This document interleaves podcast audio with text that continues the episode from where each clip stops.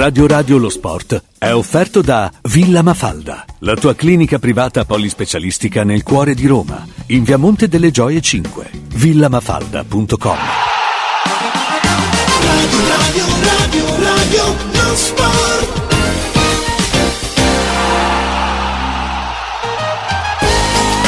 Buon pomeriggio, bentrovati sulle frequenze di Radio Radio. Non si placano le proteste del mondo bianco-celeste dopo la partita di ieri sera contro il Milan, influenzata pesantemente dagli errori arbitrali. L'elenco dei torti subiti dalla Lazio contro il Milan è lungo e il presidente Lotito ha detto che la sua squadra sia stata violentata, annunciando le azioni nelle sedi opportune. Per i biancocelesti, oltre il danno è arrivata anche la beffa perché la prossima partita del campionato giocheranno senza Guendouzi, Marusic e Pellegrini.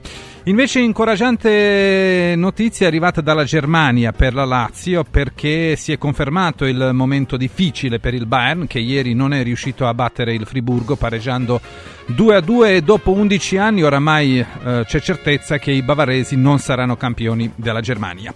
Il Milan con i tre punti di ieri si tira fuori da una situazione potenzialmente molto imbarza- imbarazzante e si porta a meno un punto dalla Juventus che domani gioca contro il Napoli al Maradona. A proposito della partita a Napoli si aspetta con grande curiosità il duello tra Osimen che ha segnato 5 gol in tre partite da quando è rientrato dalla Coppa d'Africa e Vlahovic che ha segnato 9 gol in 7 partite disputate nel 2024. Poi Aurelio De Laurentiis ha aperto un nuovo campo di battaglia contro la Juventus, il presidente del Napoli, nel caso in cui i partenopei non riuscissero a qualificarsi al mondiale per i club, proverebbe ad arrivarci attraverso le vie legali facendo fuori la vecchia signora. La Roma stasera ha un'occasione ghiotta per avvicinarsi alla zona Champions League, visto che in questo weekend avremo lo scontro diretto tra l'Atalanta e il Bologna nella formazione titolare giallorossa contro il Monza. Torna Lukaku e Radio Radio, come sempre, racconterà minuto per minuto lo scontro tra i due allenatori più giovani di Serie A, Paladino contro De Rossi. L'Inter vuole aprire un ciclo vincente lungo. Beppe Marotta è stato uno degli artefici del dominio bianco-nero durato nove anni. Ora sta costruendo una squadra, anzi uno squadrone per il futuro dopo aver messo sotto contratto Taremi e Zielinski per la prossima stagione. L'Inter lavora per assicurarsi due difensori italiani di grande prospettiva, Scalvini eh, dell'Atalanta e Bongiorno del Torino. Allora, di questo, ma anche dell'altro, parleremo fino alle 18 con i nostri opinionisti eh, e subito presentiamo i primi tre. Franco Melli, eh, buon pomeriggio.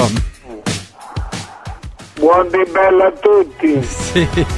Buon pomeriggio a Furio Focolari. Buongiorno, buongiorno ragazzi. Tra poco avremo con noi anche Stefano Agresti. Allora, Franco, eh, sei partito subito con Di Bello che ieri veramente ha combinato Eh, uno molte. veramente.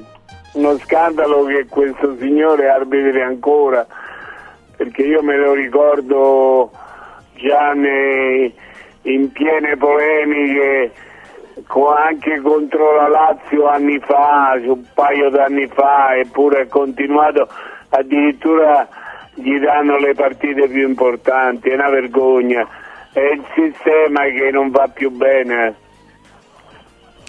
Eh sì, eh, Furio Focolari, eh, ti ho sentito ieri eh, durante Botta Calda, anzi tu eh, tra tutti gli altri che avevano gli interventi molto infocati eh, sembravi quello che provava comunque a, a- a tenere, diciamo... Sì, sì, Ma eh, Gelco, io come tutti d'altronde sono rimasto basito, allibito. Quello che è successo ieri sera è surreale, è veramente surreale. C'è l'arbitro eh, che non vede il fallo eh, su Castellanos quando poi Pellegrini fa la sciocchezza, che comunque lui fa una sciocchezza, perché la palla ce l'ha lui, buttala fuori e poi reclami. Eh, ma se non vede lui c'è il quarto uomo che è un po' distante, l'assistente di linea è lì a tre metri, a tre metri. Quindi voglio dire, vanno, vanno in quattro più il VAR, vanno in, in otto, dieci a, a dirigere ogni partita, co- con delle spese anche enormi evidentemente certo. e, e non sono capaci di, di vedere. Allora, il regolamento è chiaro, al di là del fallo, che quello è un fallo, al di là che se, se- se per caso Pellegrini l'avesse lasciato andare e Pulisic avesse fatto gol, il VAR l'avrebbe annullato per il fallo su Castellanos, ma non è quello, il regolamento dice che una botta in testa l'arbitro deve fermare il gioco, è obbligatorio e lui non lo fa e lui espelle, espelle eh, eh, Pellegrini che, ripeto, sciocco perché la palla buttala via e poi discuti. E poi ragazzi tutto il resto, intanto la partita era cominciata con un calcio di rigore possibile, non ti dico... non Eh, ma c'è un so- grande dibattito perché ci eh, sono appunto, due non linee. dico sì. come Sì. dicono molti, no? Ma quelli che dicono che non è calcio di rigore, no? I, i- i vecchi ara, molti, molti ex arbitri, e io capisco anche una cosa. Difendono la arbitri- categoria.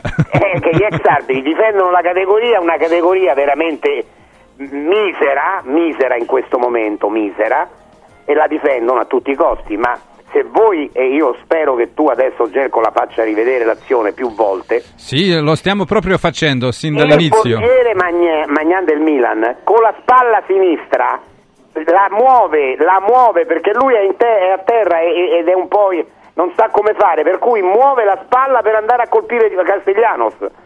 Quindi il, il rigore, a mio giudizio, è solare, ma in ogni caso è discutibile, ma nessuno l'ha risalvato. È vero. Ecco, dopodiché, dopodiché la Lazio in 9, in 9 riesce quasi a pareggiare la partita perché il vecchio immobile lì avrebbe fatto un gol senza proprio mettersi, metteva a ride, perché in 9 ha avuto l'occasione per fare 1-1 e in 9 continua ad attaccare. Guendouzi prende palla e cerca un'azione di recupero in 9 contro 11 quello Pulisic, lo scorrettissimo il poco sportivo, l'antisportivo Pulisic lo prende per braccio, lo tira, lo ritira, lo ritira, lo ritira una logica reazione terza espulsione. Ragazzi ma siamo su scherzi a parte. Io a un certo punto ho pensato stiamo su scherzi a parte. Ora fermano tutto arrivano quelli che facevano scherzi a parte e si fanno una risata.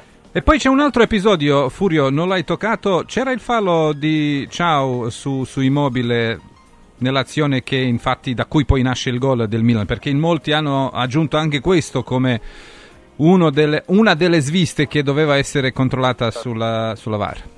ma questo non lo- ti, ti- ti dico, sono sincero quello io non l'ho notato e quindi non sono in grado di dirtelo adesso ho sentito anch'io questa cosa ma io non l'ho visto personalmente non l'ho rivisto forse ero, ero talmente già incavolato Sì, per perché, altre vera- cose. perché veramente ieri sera è stato ucciso lo sport. Una squadra ieri sera scadente come il Milan, non scadente in assoluto, eh, sia chiaro, il Milan è una squadra importante, ma una squadra scadente come il Milan di ieri sera, portata a vincere una partita che non meritava di vincere. E beh, sport, i, i- i valori dello sport vengono meno. Eh, Franco diceva stamattina eh, Furio che il campionato è falsato non poi tanto per la Lazio quanto per le altre, perché ricordando che eh, il Milan se rimaneva a 53 punti diventava un obiettivo delle squadre che arrivano da dietro, inclusa anche la Roma. L'ho detto stamattina, Sì, sì. Bologna, Atalanta, la Roma hanno di che incavolarsi, perché il Milan rimaneva a 53. Guarda Ma, se guarda- poi, ma poi non passa turno che non c'è una contestazione da qualche parte, un presidente che, che si lamenta e quindi beh, io credo che bisogna fare una profonda Sì, ma Franco, ma riflessione. per arrivare a tre espulsioni dobbiamo andare Eh, al sì. 2012 successe al Palermo, non so se Sì, italiani sì, Serie sì. D. Ma eh, se, se veniamo quella dobbiamo andare indietro. È de- pazzesco, è dobbiamo andare indietro di un secolo, perché nel, nel- nel- nel- secolo scorso è successo. Poi la cosa incredibile è che il VAR no- non abbia richiamato l'arbitro per dire ma che stai facendo, ma che espulsione hai visto? Eh, quella per esempio su Guendouzi eh, andava, andava vista eh, Ah. al, alla- alla- al VAR sicuramente. Perché... No, adesso poi leggo, in- adesso guarda, proprio dieci minuti fa leggo da- dal sito del Corriere della Sera, eh, di solito molto ben informato, che l'arbitro di Bello sarà fermato per almeno un mese. Ma fu già fermato quando non dette il rigore al Bologna contro la Juventus, è sempre lo stesso. Però mi domando una cosa, ma come mai non succede mai il contrario? Come mai a Di Bello non gli capita di dare un rigore al Bologna contro la Juventus e di cacciare tre giocatori del Milan contro la Lazio? Come Eh, mai? Ti ricordi eh, il, il personaggio di Alan Ford, Super Chuck, che rubava ai poveri per dare ai ricchi? È un po' come, è un po' come Super Chuck degli arbitri di Bello. Eh, Franco, perché non accade secondo te al contrario mai? O raramente so, accade Ma non mi fa dire cose, io, io sono allibito per come vanno, stanno andando avanti, perché poi uno sorvola su un episodio, ma ieri sera è stata proprio la, la sagra del, dell'errore, dello sbaglio, della malafede, di tutto quanto. E, e io ricordo lo stesso arbitro furbo, una partita Lazio-Torino, non so se te lo ricordi. Ah sì, sì, quella famosa, quella famosa, eh, quello di Eh, Trieste. era lui, era. No, no, no, era, era Giacomelli Era e tu Giacomelli, rifiutavi Giacomelli, e tu lo chiamavi. Giaco, Giaco, non Sì, Melli, sì, sì. Ma lui era al bar, lui era al bar. Ah, ecco, lui era il bar, io ricordo che era coinvolto pure lui. E Giacomelli, Giaco. Eh, Giaco, E Giaco. quindi, voglio dire, noi molte volte critichiamo lo Tito, ma io credo che abbia ragione, però, però a questo punto lui deve prendere le distanze, non può far parte di questa organizzazione che giustamente contesta e che vorrebbe riformare. Però non lo so, eh, Furio, io penso che sia proprio, diciamo, la causa, la, la scarsa qualità dell'arbitro di Bello piuttosto che una premeditazione, perché anche lì eh, lui ieri è andato anche contro se stesso, perché, che ne so, eh, per esempio l'ultima espulsione, anche una persona di, di poco buon senso avrebbe reagito in maniera diversa, avrebbe diciamo cercato comunque di non... Ma, alzare ma chiaro, ancora ma di al più. 94esimo di una partita dove, dove non puoi non sapere dentro di te che hai fatto già dei disastri inenarrabili e che sarai criticato e che sarai sulla bocca di tutti, eccetera. Al 94esimo una squadra in 9 che non ha pe- tu espelli una- un giocatore per una spintarella Eh, che, che giusta perché si divincola da una, da una piovra che lo aveva perché attenzione ragazzi il fallo il cosiddetto fallo tattico te reggo per la maglia ti tiro la maglia ma ri- fa- fai rivedere la cosa che fa Pulisic lo prende per un braccio Sì. e, e gli avrà fatto anche male e lo tira e lo ritira e lo ritira per un braccio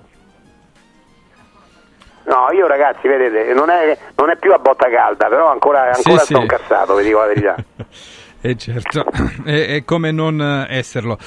Allora, ehm, sicuramente si tornerà a parlare di questo, ma ehm, ci aspetta anche, ragazzi, un'altra partita adesso importante. eh, ecco, tra le cose brutte che sono successe ieri eh, a Roma, eh, dalla Germania comunque è arrivata una notizia incoraggiante perché il Bayern non ha battuto il Friburgo, ha giocato 2 a 2, a questo punto a meno 10 dal Bayer Leverkusen oramai è, è abbastanza palese che non vincerà dopo 11 anni eh, la Bundesliga, la situazione è molto, possiamo dire, anche eh, delicata e mh, brutta per la squadra eh, bavarese.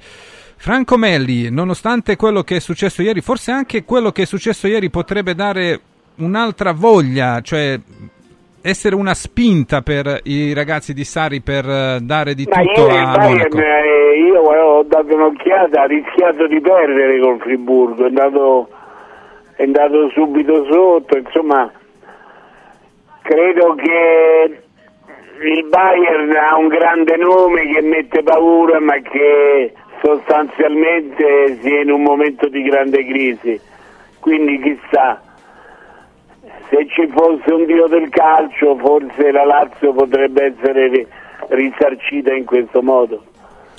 Furio, potrebbe avere un effetto, diciamo, in senso positivo opposto, per dare un'altra adrenalina, un'altra voglia, la voglia di rivincita eh, dei giocatori della Lazio dopo quello che gli è successo ieri.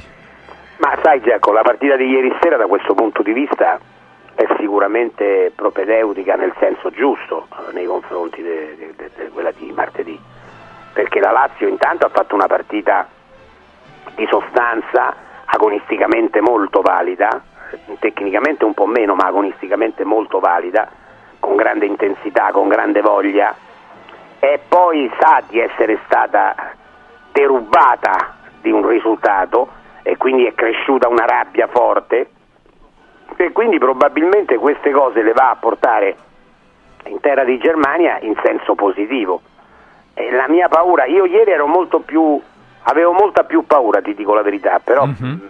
Non avevo visto la Lazio di ieri sera e non avevo visto il eh, Bayern Monaco di ieri sera. Quindi adesso sono un pochino più fiducioso. 1-0 non è molto, è poco. Però loro per vincere te ne devono fare due, perché se te ne fanno uno solo, casomai si va ai calci di rigore. Sì. Quindi la Lazio non- avevo paura di questa partita a priori, molto tempo fa, pensavo addirittura a possibili goleate. No, adesso non penso questo, penso che la Lazio se la andrà a giocare. E l'unica remora che mi, che mi resta, e l'unica preoccupazione che mi resta, è che è vero che loro sono in crisi, è vero che hanno un allenatore completamente sbagliato con cui non c'è feeling e che comunque è stato già esonerato per la fine della stagione, eh, però poi in Champions League probabilmente alcuni di loro eh, si ricordano di essere quei giocatori e con quella esperienza in quella competizione. Ecco, questo è l'unica cosa che mi fa ancora un po' paura. Eh sì. Poi eh, i dati positivi, Franco, per quanto riguarda la Lazio e il rientro di Zaccagni dal primo minuto, eh, poi anche la coppia eh, Hila-Romagnoli ha funzionato bene anche ieri e quindi un altro dato positivo. Beh, eh, la preoccupazione è per le fasce, però non è da questa stagione eh, che la Lazio proprio sulle fasce, eh, quando parliamo dei terzini, abbiamo avuto sempre qualcosa da, da dire. Ma guarda, io credo che per la, per la prestazione di ieri sera siano tanti i lati positivi. L'unico che non è un lato positivo purtroppo, io non, non ho ancora capito come ha fatto quando la Lazio rinnova immobile a sbagliare quel gol. No, è una cosa mi, mi è sembrato impossibile. Quello lì che sta sotto rete, no? Sì, sì. La- L'ha, l'ha- l'ha presa Eh. male, non l'ha presa bene. certo. ma eh, era impossibile. Secondo me era impossibile. Ma comunque, detto questo, voglio dire, è chiaro per fare quello che abbiamo chiamato il miracolo col Bayern, la fase realizzativa della Lazio deve, deve migliorare e quindi deve funzionare. Credo che la Lazio continui a sprecare molto da questo punto di vista.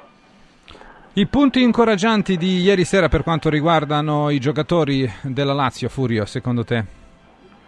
Ah, io ho visto uno Zaccagni di nuovo in, eh, in bello spolvero, veramente bene, che come al solito prende botte a non finire e il suo avversario non viene ammonito. Ieri Florenzi è stato ammonito al, al 76esimo quando dopo 10 minuti ha fatto un fallo da dietro cattivissimo e meritava assolutamente il cartellino giallo. E poi ho visto bene, bene Guendouzi come al solito, ho visto bene Luis Alberto e la coppia centrale. La coppia centrale eh, Romagnoli ha ripreso ritmo con uno come Ghila. Ghila è un giocatore che si sta rivelando fantastico. E tra l'altro, oltre ad essere un difensore eh, forte che, che- che- che- ti ferma, eccetera, quando c'ha palla riparte, riparte palla al piede e ha delle accelerazioni incredibili. E mi ha sorpreso molto in senso positivo. E poi eh, Furio eh, ieri ha fatto capire Sari comunque di aver pensato un po' al Bayern perché non credo sia una scelta proprio tecnica di lasciare fuori Cataldi nel ruolo eh, del regista e Immobile specialmente per quanto riguarda l'attaccante nonostante poi l'errore di, di Immobile è sempre eh, una garanzia molto più valida rispetto a Castellanos.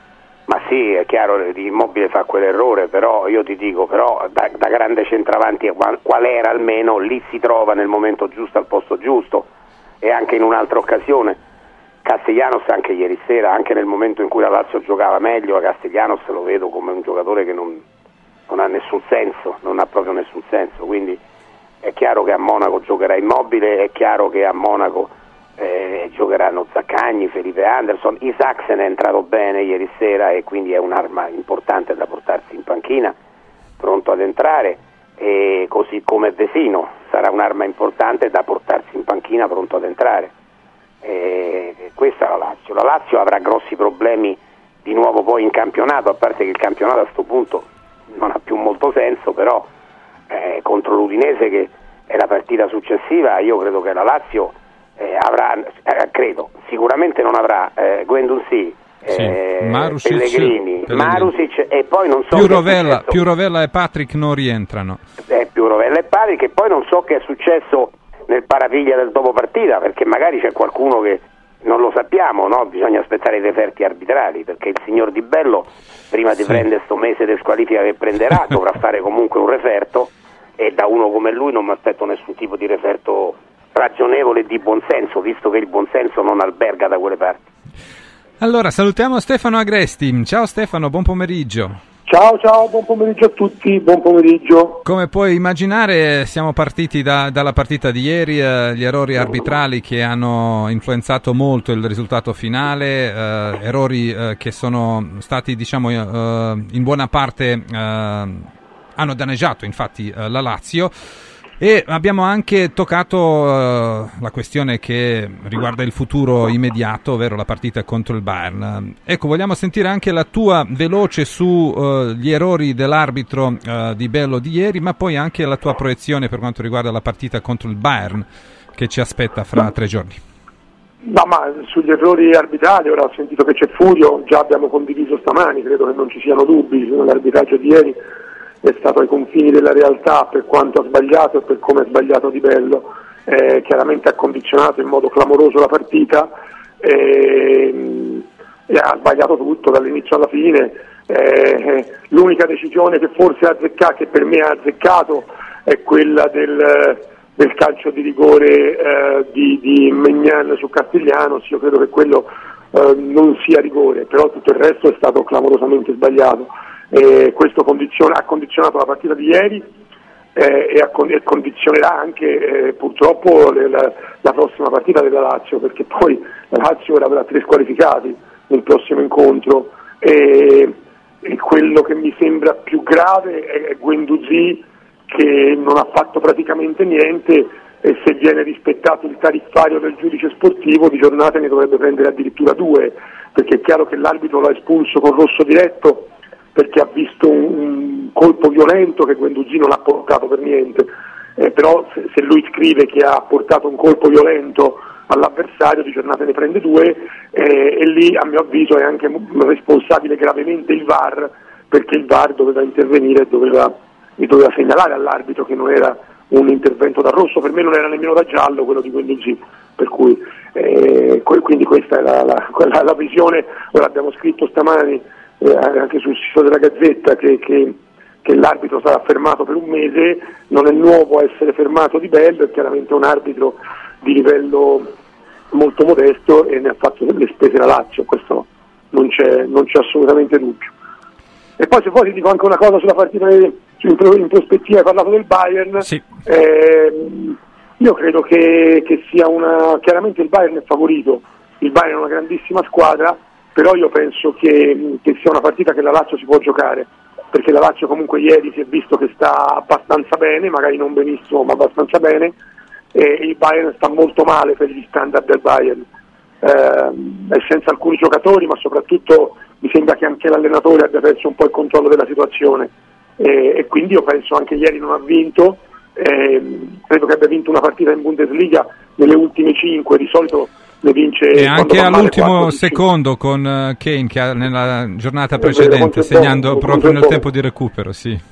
Sì, sì, quindi francamente ecco, io credo che mh, andare a, a Monaco eh, e non perdere sia difficilissimo, però penso che anche per, il Bayern, per questo Bayern battere la Lazio con due gol di scarto non sia per niente semplice. Allora rimanete con noi perché sentiamo due consigli insieme e poi una domanda su Sari per tutti e tre.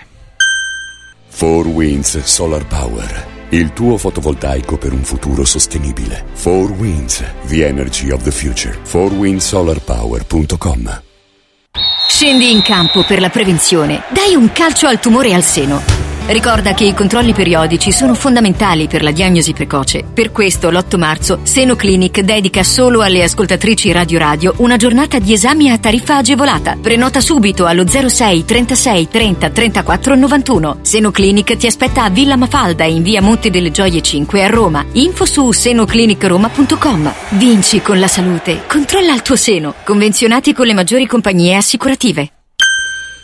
Allora, Furio, credo che sia abbastanza chiaro a tutti che Tuchel eh, non abbia più la squadra in, eh, in mano. Uh, dall'altra parte mi sembra che nonostante i risultati, le polemiche, eccetera, eccetera, Sarri mi sembra che abbia la squadra in mano, nonostante tutto. Potrebbe fare proprio questo, dato la differenza martedì? Beh, questa è la speranza, questa quantomeno è la speranza. La, la speranza della Lazio intanto è, è, riposa soprattutto in Tuchel, perché Tuchel ultimamente è stato capace di disastri inenarrabili, perché al di là dei risultati che non vengono, eh, ma avete visto, lo inquadrano in panchina e lui scuote il capo, si mette la mano in faccia, eh, fa, fa, tutto il contrario di quello che dovrebbe fare un allenatore di una squadra importante o di una squadra di calcio, a prescindere importante, anche meno importante. Quindi è chiaramente una rottura prolungata con eh, la squadra, con i senatori soprattutto, no? i vari eh, Müller, eh, Neuer, eh, lo stesso Kane, anche se è arrivato da, da poco, però è comunque un senatore e poi c'è la questione Kimmich, sai che lui... Sì, sì, eh, Beh, è venuto a botte eh, con il vice eh, di Tuchel. Eh, certo, perché lui non vuole giocare terzino e quello lo rimette terzino. Cioè Kimmich in realtà parte come terzino, ma parliamo di 5-6 anni fa, 7 anni fa, poi diventa un grande centrocampista. E arriva questo e lo rimette terzino, quello si incassa, è logico. Mm-hmm. quindi non c'è feeling, non c'è niente, non c'è niente. Ci sono degli allenatori che tante volte mi domando ma come hanno fatto ad arrivare a quei livelli? perché un allenatore deve sapere di calcio, deve conoscere gli schemi, deve allenare bene, ma deve anche avere un rapporto con, con la truppa, perché tu lavori insieme a 25 persone giovani, molto giovani e famose, e devi essere capace a gestirle. Allora non tutti sono Ancelotti, non tutti sono Guardiola, però quello che sta facendo Tuchel è fuori del mondo, quindi questa è la speranza della Lazio. Dall'altra parte Sarri probabilmente anche con la scena riparatrice a certe dichiarazioni eh, che lui tira fuori, perché a volte Sarri ha la lingua che vola più veloce della, del, del, del, cervello, cioè parla troppo, troppo hai capito? So, i toscani, questo Stefano che è toscano. Sarebbe meglio se parlasse prima delle partite sì, e non dopo. A volte dovrebbero, dovrebbero, usare quel detto famoso che dice la migliore musica è il silenzio. Cioè, quindi, e invece lui esce. Quindi questa scena riparatrice probabilmente ha ricementato un po' il gruppo e ripeto, la partita di ieri sera, forse proprio ancora di più perché persa in quella maniera, dovrebbe aver dato una scarica forte alla Lazio. Non so se basterà, però almeno è già mm. qualcosa. Mm. Allora, uh, Franco, dovrebbe fare la differenza proprio Sarri martedì? Sai, può, può, accadere, può accadere perché l'orgoglio adesso dovrebbe avvampare, l'orgoglio della Lazio la condizione fisica ieri sera mi è sembrata discreta, speriamo che ci sia qualche spreco in meno e dopo aver visto anche la partita ieri col Friburgo ci siamo resi conto che il Bayern sta vivendo un periodo di grande confusione secondo me, un periodo molto difficile e quindi potrebbe accadere quello che abbiamo chiamato miracolo. Mm-hmm. Agresti, la tua è la risposta a, a, al fatto che Sari, infatti, se andiamo a vedere a fare la comparazione tra le due squadre, è proprio lui che in questo momento, nonostante tutto, sembra diciamo il valore aggiunto per la Lazio rispetto a Tuchel, certamente. Dici a me? Sì, sì, sì, a te Stefano. Sì. Mm, beh, sì, non lo so francamente eh, Sarri quest'anno ha avuto delle, de, dei comportamenti abbastanza altalenanti, così come è stato altalenante il rendimento della Lazio. Io non so se eh, Sarri oggi sia l'uomo in più, certo Tuchel mi sembra l'uomo in meno del Bayern perché ha perso completamente il controllo della situazione, ma anche le scelte tecniche che fa sono scelte tecniche eh, quasi inverosimili, ora ho visto che fa giocare Kimmich sulla fascia, è sempre stato il cuore del Bayern, l'anima del Bayern, eh, del, del, gioco del Bayern, dico invece ora lo mette sulla fascia poi, e poi mi sembra che ehm, ci siano calciatori che, che, proprio non si trovano con lui. E poi è chiaro il Bayern ha eh, un paio di giocatori che possono fare la differenza sempre. Müller per esempio mi sembra che ormai sia, non voglio dire che è arrivato perché poi magari martedì fa tre gol e poi ci, ci, ci dice tutti però non è più il Müller di un tempo. È chiaro che hanno Kane davanti e hanno, eh, e hanno questo ragazzo Musiala che ormai da due o tre anni è sulla scena internazionale e loro due sono giocatori di, di, di grande spessore. Musiala soprattutto ha dei colpi che, che possono risolvere la partita anche, anche magari quando, quando, la partita è più complicata. Anche ieri si era inventato un grande gol in campionato contro il Friburgo, poi è stato inutile perché il Bayern ne ha presi due, però si era inventato un grande gol. Eh, I numeri li hanno, i giocatori li hanno anche, eh, ma, ma, mi sembra fra l'altro dietro anche soffrono molto. Eh, ora Upamecano contro la Lazio sarà squalificato eh, però stanno soffrendo molto anche dietro, prendono tanti gol. Eh, D'Elite penso che giochi contro la Lazio, però è diventato praticamente una riserva e quindi, e quindi sono, sono, in grande difficoltà. Ti dico io per carità, ehm, dire ehm, queste cose di, di, fronte a una partita a Monaco è sempre azzardato, però io credo che, che sia giusto che la Lazio affronti questa partita con fiducia perché, perché credo che qualificarsi non sia affatto impossibile. Perfetto, sono le 14.31 minuti, ci fermiamo per eh, qualche istante al rientro, oltre Furio Focolari, Franco Melli e Stefano Agresti avremo con noi anche Massimo Franchi e parliamo della partita Napoli-Juventus che non si gioca solo eh, sul campo dello stadio Maradona domani sera ma che si potrebbe giocare anche nelle sedi, possiamo dire quelle giudiziarie, visti gli annunci fatti dal presidente del Napoli Aurelio De Laurentiis per quanto riguarda il mondiale per i club. A tra poco. Radio, radio, radio, non sport. Four Winds Solar Power. Il tuo fotovoltaico per un futuro sostenibile. Four Winds, the energy of the future. Fourwindsolarpower.com Diego, uno di questi giorni vorrei venire da Occhiali in Cantiere. Ma cosa devo portare? I vecchi occhiali, una prescrizione, che cosa? C'è solo una cosa che devi fare. Vieni accompagnato da un amico, scegliete due occhiali, sia da vista che da sole, e il meno caro lo avrete in omaggio. Wow! Occhiali in cantiere, qualità, convenienza e amicizia. Vediamoci da Occhiali in Cantiere, Capena, Colleferro, Frosinone. Super offerte da Mauris! Grandi magazzini italiani del risparmio. Dal 24 febbraio al 9 marzo, General Detersivo Lavatrice 2 litri 3,39 euro. ACBC Gel 1,19 euro. Scala Detersivo Piatti 88 centesimi. E come sempre, tantissime offerte su detersivi, casalinghi, profumeria, piccoli elettrodomestici, pet care, giocattoli delle migliori marche. Cerca il Mauris più vicino a te su mauris.it e fai scorta di convenienza. Guarda, anche qui una ravioleria Pizzeria Dumpling Bar. Ormai le trovi in tutta Italia. Entriamo, il pranzo è servito. Mmm, sono buonissimi, di qualità e pluripremiati. Eh sì, grazie al franchising 2.0 del Dumpling Bar, anch'io ho potuto aprire la mia ravioleria. È facile, completamente gratuito, include formazione dello chef Gianni Catani, rinnovo di menù periodico, scelta e addestramento del personale, pubblicità. Ho chiamato il numero 344 06 58 913 e il mio sogno si è realizzato. Chiama anche tu o vai su dumplingbar.it.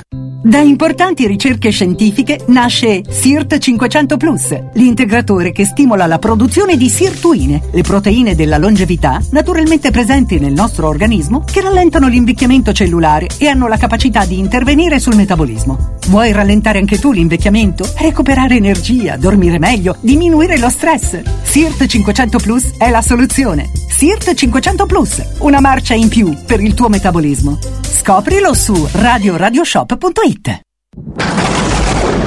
In un momento in cui i mercati sono in forte tempesta, scegli il sereno. Da sempre l'oro è la forma di investimento più sicura. Universo Oro ti offre la migliore quotazione sul mercato per l'acquisto di oro da investimento. Investire in oro vuol dire liquidità immediata, riacquisto garantito e un valore finanziario certo nel tempo. Universo Oro, numero verde 813 4030. Universo-oro.it. Sede a Roma, Viale Eritrea 88. Antò fa freddo.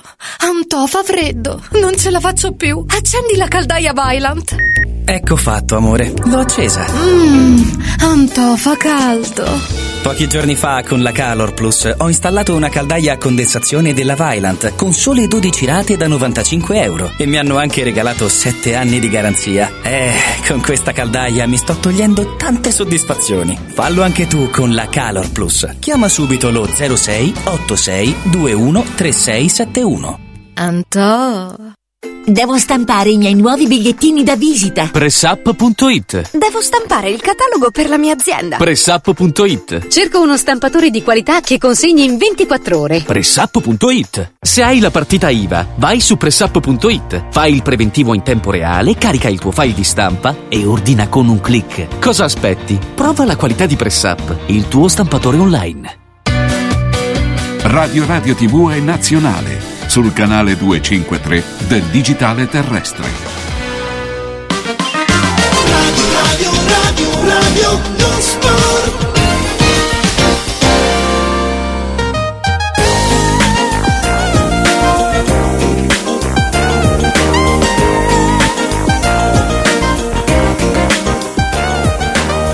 Torniamo in diretta, sono le 14.36 minuti, Franco Meli, Furio Focolari e Stefano Agresti sono con noi. Domani si gioca la partita eh, Napoli-Juventus che è diventata ancora più intrigante e infuocata dopo quello che ha detto il presidente De Laurentiis. Ma eh, prima di eh, commentare e fare un po' le previsioni, cosa potrebbe eh, succedere, vorrei che ci dedicassimo un po' alla partita, quella che si giocherà. Intanto saluto anche Massimo Franchi. Ciao Massimo. Ciao, buon pomeriggio a tutti. Allora, uh, Stefano Agresti, domani ci sarà un uh, duello Osimen-Vlahovic, visto che Osimen ha fatto 5 gol in tre partite da quando è rientrato da Coppa d'Africa e Vlahovic che è il miglior marcatore nel 2024 di Serie A con 9 gol, poi non ha giocato nemmeno tutte le partite. Beh sì, ci sarà un duello tra di loro, sono i due giocatori determinanti de- della Juventus e del Napoli. Eh, la Juve ci è visto che ha cambiato passo quando, quando è Vlaovic ha cominciato a segnare, quando è entrato in condizione, quando è entrato in forma e allo stesso modo si può dire della, eh, del Napoli. Il Napoli da, da, da, fine dicembre in poi praticamente non è, non è praticamente mai, eh, non ha mai trovato un rendimento elevato, poi improvvisamente è arrivato Osimen, ha segnato 5 gol in tre partite, eh, ha raggiunto il Barcellona, ha segnato il gol contro il Cagliari, ne ha fatti tre a Sassuolo, eh, sono loro l'anima di queste due squadre, è evidente. Io francamente penso che nella partita di domani la Juventus abbia un grande handicap in mezzo al campo, e quindi, Eh sì. diciamo che, e quindi penso che per Vlaovic non sarà facile. Non, Eh, gli mancherà McKenny che gli forniva gli assist ultimamente. È vero, McKenny ha fatto molti assist a Vlaovic, ne, segna- ne ha fatti addirittura 4-5, e anche se poi eh, anche l'assenza di Rabiot è, è molto pesante, perché anzi è sicuramente più pesante rispetto a quella di McKenny. E quindi penso che da questo punto di vista il Napoli abbia un vantaggio, perché, perché dare sostegno a, a Osimhen penso che sia eh, domani più semplice per il Napoli che per la Juve. Allora, Massimo Franchi, ti sei affrettato troppo a bocciare Vlahovic o sei ancora dell'idea che lui vale Piontek? No, ma io l'ho sempre detto, se lui fosse tornato a segnare come nel primo me- mese e mezzo di Juventus, tanto di cappello. Peccato che poi è stato un anno e mezzo senza segnare, cioè facendo dei golletti eh, e poi andando in panchina, eh, spesso eh, nervoso, con errori banali, puerili, infantili, eh, a livello di stop addirittura, no? come il gol fallito, la- l'opportunità per l'amor del cielo, un gol no, l'opportunità con l'Inter, un errore da, da- da giocatore di, di Beh, ma lui contro l'Inter è no? particolarmente E poi dopo sfortunato. però- eh. Poi dopo però ha segnato tanti gol, come ne aveva già fatti anche nel girone andati, ma doppietta di destro, lui che è un mancino naturale. Per cui è un giocatore assolutamente altalenante, chiaro, scurale. Adesso non è in un periodo di chiaro, è in un periodo di ultra chiaro, è sole eh, a mezzogiorno, un sole radioso, eccetera, ma ha passato tante mezzanotti. Eh, ma soffriva d- d- della con i pubalgia. famosi chiari di luna, un periodo lunghissimo E adesso quindi noi non sappiamo quale sia il vero Vlahovic, quello di adesso, quello di inizio periodo ju- juventino o quello del lungo periodo in cui veramente la Juve ha anche cercato disperatamente di venderlo, e era quasi fatta col Chelsea, ma il, Chelsea, il cambio con Lukaku, ma il Chelsea ovviamente valutava alto Lukaku e basso Vlahovic. Adesso è uno dei migliori eh, Non ci ha, non ci ha azzeccato molto il Chelsea, ma Massimo non ci ha azzeccato molto il Chelsea perché, perché, perché- No, beh, eh, perché tra i due oggi, perché tra i due oggi no, eh, no- non c'è partita. eh. No, beh, adesso sì, ma lo stiamo valutando da, da quando è ripreso il campionato dopo le feste eh, natalizie fine anno. Eh, ma da quando è Eh, guarito, valuto Massimo. Quello che ha fatto nei sei mesi precedenti o nell'anno precedente, forse magari il Chelsea avesse preso eh, Vlahovic e adesso non sarebbe nelle- nella posizione in cui è.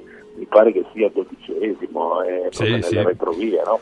Beh, hanno perso Quindi pure la finale dei Coppa di Lega. no? Eh. Perché non abbiamo un giocatore regolare di rendimento, abbiamo un giocatore eh, assolutamente irregolare. Speriamo che questa chiamiamola irregolarità rispetto al lungo periodo si trasformi in, in regolarità. Mm. Dico solo un'ultima cosa, eh, eh, appunto facendo i complimenti al giocatore che adesso segna, a parte il discorso Inter, segna anche più di un gol a partita, una media altissima.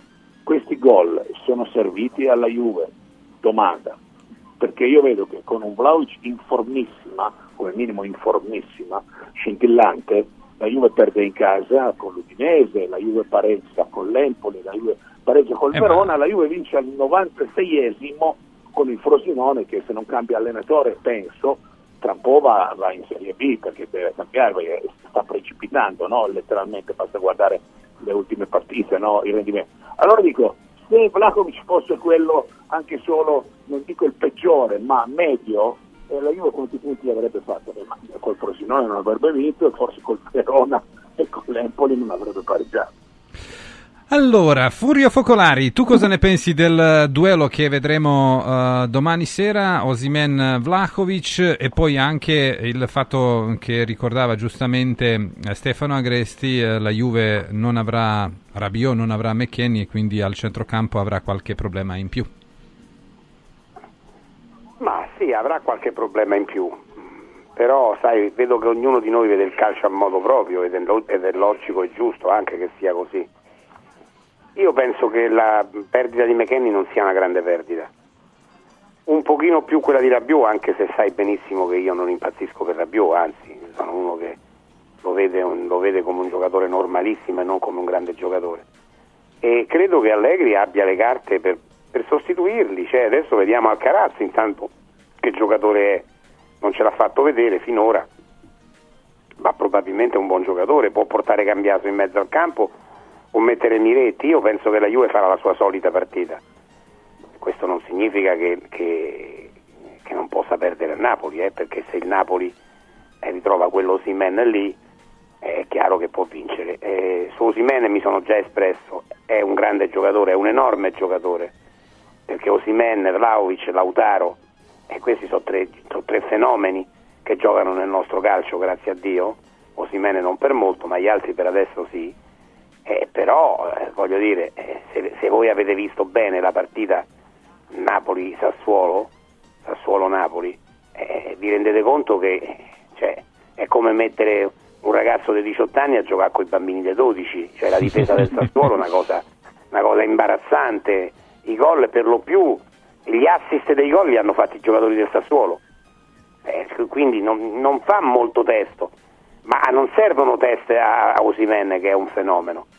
E su Vlaovic io ti ricordo ancora una volta, è la quarta volta o quinta che, fa- che lo faccio in questi giorni, ma quando io dissi che era meglio Vlaovic con le stampelle che Milik sano, eh, eravamo a, a ottobre, a novembre, non mi ricordo quando, ma parliamo di qualche Sì, mese sì, il fa. periodo più buio di più Vlahovic. buio di Vlaovic. Io in quel momento ti dissi, per me è meglio Vlaovic con le stampelle che Milik sano.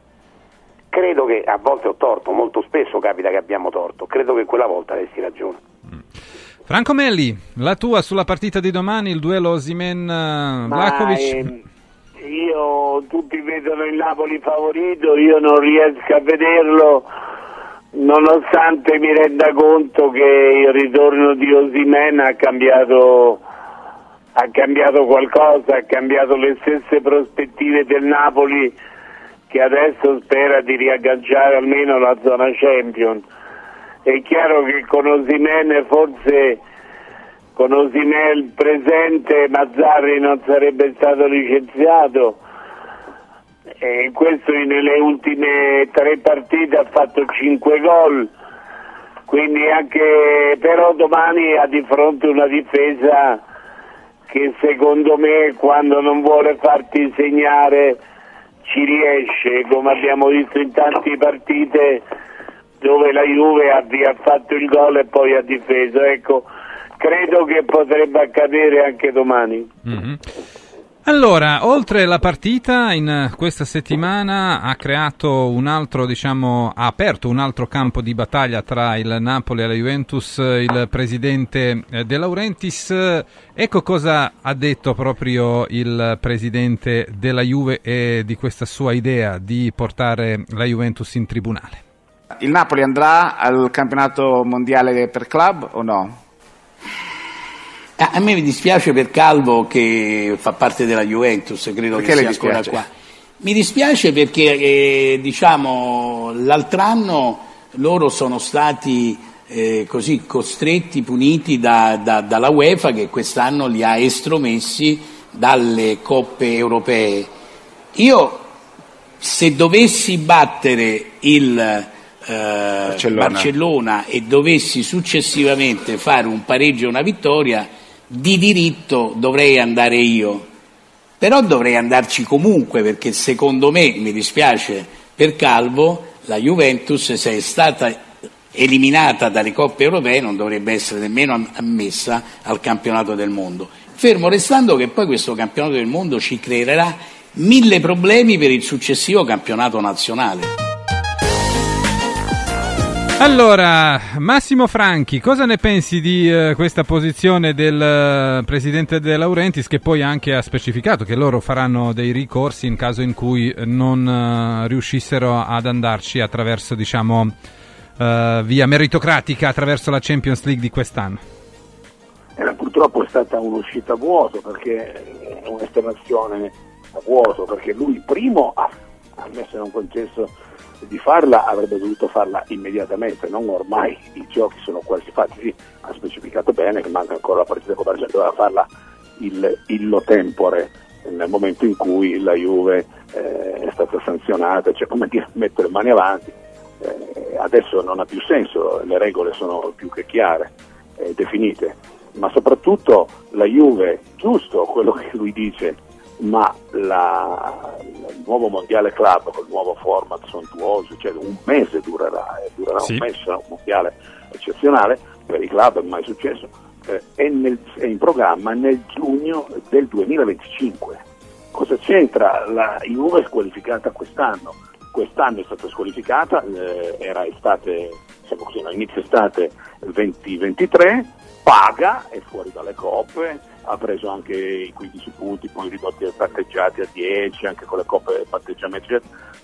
Finita la sanzione, giugno 2024, a posto, è di nuovo libera, contano sempre appunto le ultime quattro stagioni, il famoso ex quinquennio UEFA, eccetera, ha perso un anno, quindi il coefficiente eh, anche a livello di risultati non ha potuto farne perché è a zero assoluto, e- e- e ha comunque il titolo se il Napoli non batte il Barcellona, no, non supera, non fa almeno eh, Una vittoria e un pareggio, finale, sì, ai quarti, sì. ha- hai, diritto pieno. non- cioè, ehm, allora il Milan è stato anche scusi, le luci, Marsiglia, eccetera. Ci fosse stata una competizione due anni dopo, dice ah no, sei stato squalificato, cosa gravissima, porti lì sul campo, mentre qui sono eh, doppio di amministrativo, erano stati dirigenti, lì invece Galliani ha tolto, la- ha fatto la cosa peggiore, uno dei gesti peggiori e anti-sportivi che esiste al mondo, ritirare la squadra, non lo fanno neanche eh, le squadrette dei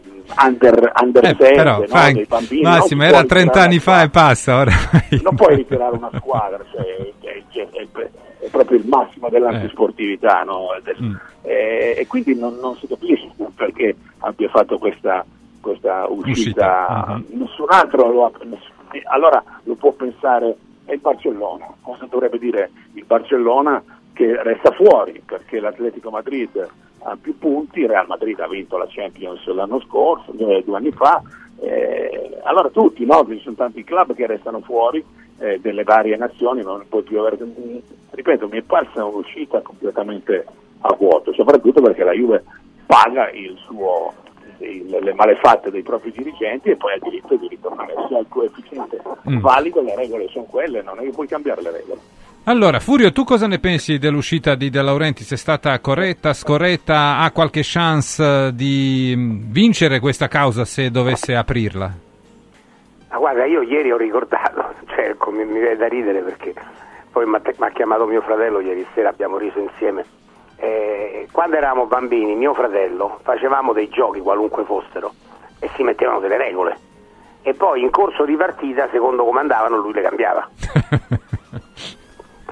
Eh, E così fa De Laurentiis, ragazzi. Cioè, De Laurentiis, metti pure che abbia ragione, metti pure che la logica vorrebbe che è, ma le regole ci sono e sono state fatte prima. Eh, Io credo che lui abbia possibilità di successo in un eventuale ricorso, eccetera, eh, pari allo 0,000 all'infinito. Mhm. A- Agresti si aggiunge così un altro episodio, diciamo, perché eh, la striscia è lunga delle lotte tra De Laurentiis eh, e, e la Juventus. eh. Beh, la striscia è molto lunga, De Laurentiis non fa niente per limitarla, per, per, per finirla questa striscia. Io credo francamente che sia. L'ho vista quasi come una provocazione, poi invece ci dicono che effettivamente c'è un pool di avvocati addirittura che sta studiando a chi ricorrere e come ricorrere e questo mi stupisce abbastanza perché io l'avevo vissuta inizialmente quasi come una provocazione, dice no ma ci dovremmo andare noi perché loro l'anno scorso sono stati squalificati dalla UEFA, che se, se vissuta come, come provocazione per quanto se ne poteva fare a meno, poteva anche essere una cosa eh, così, insomma, ecco, fine a se stessa, invece, invece no, ci sono gli avvocati che stanno studiando, io francamente sono abbastanza stupito di questo, eh, però sicuramente come, come dice Furio non, non porterà da nessuna parte perché, perché non, non c'è scritto, non c'è scritto in, nessuna, in nessuna norma eh, che, che uno debba essere escluso per- perché ha avuto una squalifica dalla UEFA nella stagione precedente, insomma, ecco, per cui sicuramente la Juve se, se perderà la Co- Coppa del Mondo per club sarà perché il Napoli andrà avanti in Champions League o magari perché la Lazio, perché la Lazio andrà Questo ce lo auguriamo, per questo ce lo auguriamo. questo ce lo auguriamo Sì, chiaro. così No, ci è- risparmiamo- eh, non è nemmeno, quelli Stefano, giusti. e non è nemmeno la stagione precedente, è due stagioni precedenti, Due- perché eh, la due- squalifica della Juve è, è 23-24, e invece la Juve se tutto va bene dovrebbe fare diciamo, almeno le coppe europee, non, non parlo di Champions, ma almeno l'Europa League o la Conference dovrebbe, eh, 2024 o 25, poi nel 2025 c'è il Mondiale Cup, quindi la- l'ultima stagione prima del Mondiale Club la Juve apposta ha pagato il suo debito con la giustizia no, sportiva e anche ordinaria credo, e come finisco, ma non voglio neanche dirlo perché è una brutta cioè, fare il paragone con uno che ha rubato, che ne so, eh, va in carcere, mettiamo, va in carcere anche per un periodo breve, poi esce dal carcere, non può più lavorare, non può più fare, no, ha pagato la sua pena, eh, non parliamo di ergastolo ovviamente, ha pagato la sua pena E la vita eh, ricomincia. speriamo che non rubi Eh. più, ecco, quello che dicono anche tanti, qui versante granata e anche versante bianconero. Franco? E chiudo. Mhm. Melli? A proposito la della mossa. come loro. Mhm. Penso che il ricorso sia inutile. Cioè. Non porterà da nessuna parte, però comunque rovina ulteriormente i rapporti eh, tra, tra le due società che già sono stati molto compromessi negli anni precedenti. Allora ragazzi, c'è Certo, un'altra... ma, lo ve- ma lo vedi cosa sta facendo Pogacar, non lo vedi tu, te lo dico io. Ha staccato Un tutti a 80 fenomeno, km dalla un riva. fenomeno ragazzi, un fenomeno, a 80 km dal traguardo se ne è andato. Eh, beh, parlando della strada bianca, la strada bianca è una delle, delle corse più belle del mondo che, si- che arriva che arriva oggi a Siena, Gerco. No, te lo dico perché tu sul Sì. ciclismo mi sembri un po' Eh, zoppicato. Gerco, Sì, interessa sono molto ciclismo. zoppicante sul ciclismo. Mi interessa solo l'Inter. Eh, a proposito dell'Inter, a proposito dell'Inter, ecco, adesso Meli mi ha servito l'assist perfetto. Allora, se fosse vero quello che si dice, che Marotta inizia a diciamo creare una rete per portare Scalvini e Buongiorno alla- all'Inter nel 2025, sarebbe un eh, segnale chiaro, Franco Melli, che Marotta vuole ripetere quello che ha fatto con la Juventus e aprire un eh, dominio... Eh, sì, sì, si gioca per il secondo posto, se arrivano pure questi due. Mm. Dal secondo posto in giù lo scudetto è roba dell'Inter. Stefano Agressi, tu cosa ne pensi? eh, perché mm, poi è tutto ancora da, da verificare, da vedere. Sappiamo che mm, quando parliamo del mercato tutto può essere, diciamo, oggi vero e domani falso e viceversa. Però come l'idea fa capire che eh, l'Inter veramente sta pensando a, a rimanere, diciamo, in vetta per diversi anni. ha un progetto sicuramente serio, sicuramente ambizioso, sta lavorando per rimanere in vetta per molti anni, però tu vedi come si sta muovendo l'Inter e come si è mossa in queste stagioni. Cioè non è un club che, eh, che può permettersi di investire tanti soldi senza incassarne, eh, oppure che, che prende calciatori a costi elevatissimi. Eh, hai visto anche in queste stagioni e già per l'anno prossimo loro hanno preso Taremi e Zelinski entrambi a zero. Eh, l'anno scorso hanno preso Turam a zero, eh, hanno preso Sommer a due soldi, Acerbi anche, anche a Sì, meno che però hanno soldi. speso quasi 30 per Pavar. Poi. Hanno speso quasi 30 per Pavar, ma perché hanno ceduto dei giocatori. L'anno Certo. scorso hanno ceduto Onana a 60 milioni, hanno ceduto Brozovic a 20-25, mi sembra, per cui eh, loro prima vendono e poi incassano. Per cui ecco, hai parlato di due calciatori molto giovani, molto forti e molto molto costosi. Per cui penso che se l'Inter dovesse prendere calciatori di quel valore, ehm, per come è messa l'Inter, per come conosciamo l'Inter, significa che prima ha venduto almeno per, per lo stesso valore. Per cui ecco, que- questo lo diciamo perché non dobbiamo pensare che l'Inter da domani compra calciatori da 50 milioni senza vendere nessuno. Credo che questo, che questo non succeda, eh, almeno al momento non ci sono le condizioni societarie perché questo possa succedere. Mhm. Massimo Franchi, quanto a Torino temete che l'Inter possa aprire il ciclo come quello della Juve? Ma sinceramente no, però si rispetta tantissimo e si fanno soltanto i complimenti a- all'Inter e al lavoro di Marotta che qualche scudetto qui a Torino l'ha portato, no? Eh, consecutivi. Per cui c'è il massimo rispetto per, per l'avversario e nella fattispecie eh, per il dirigente.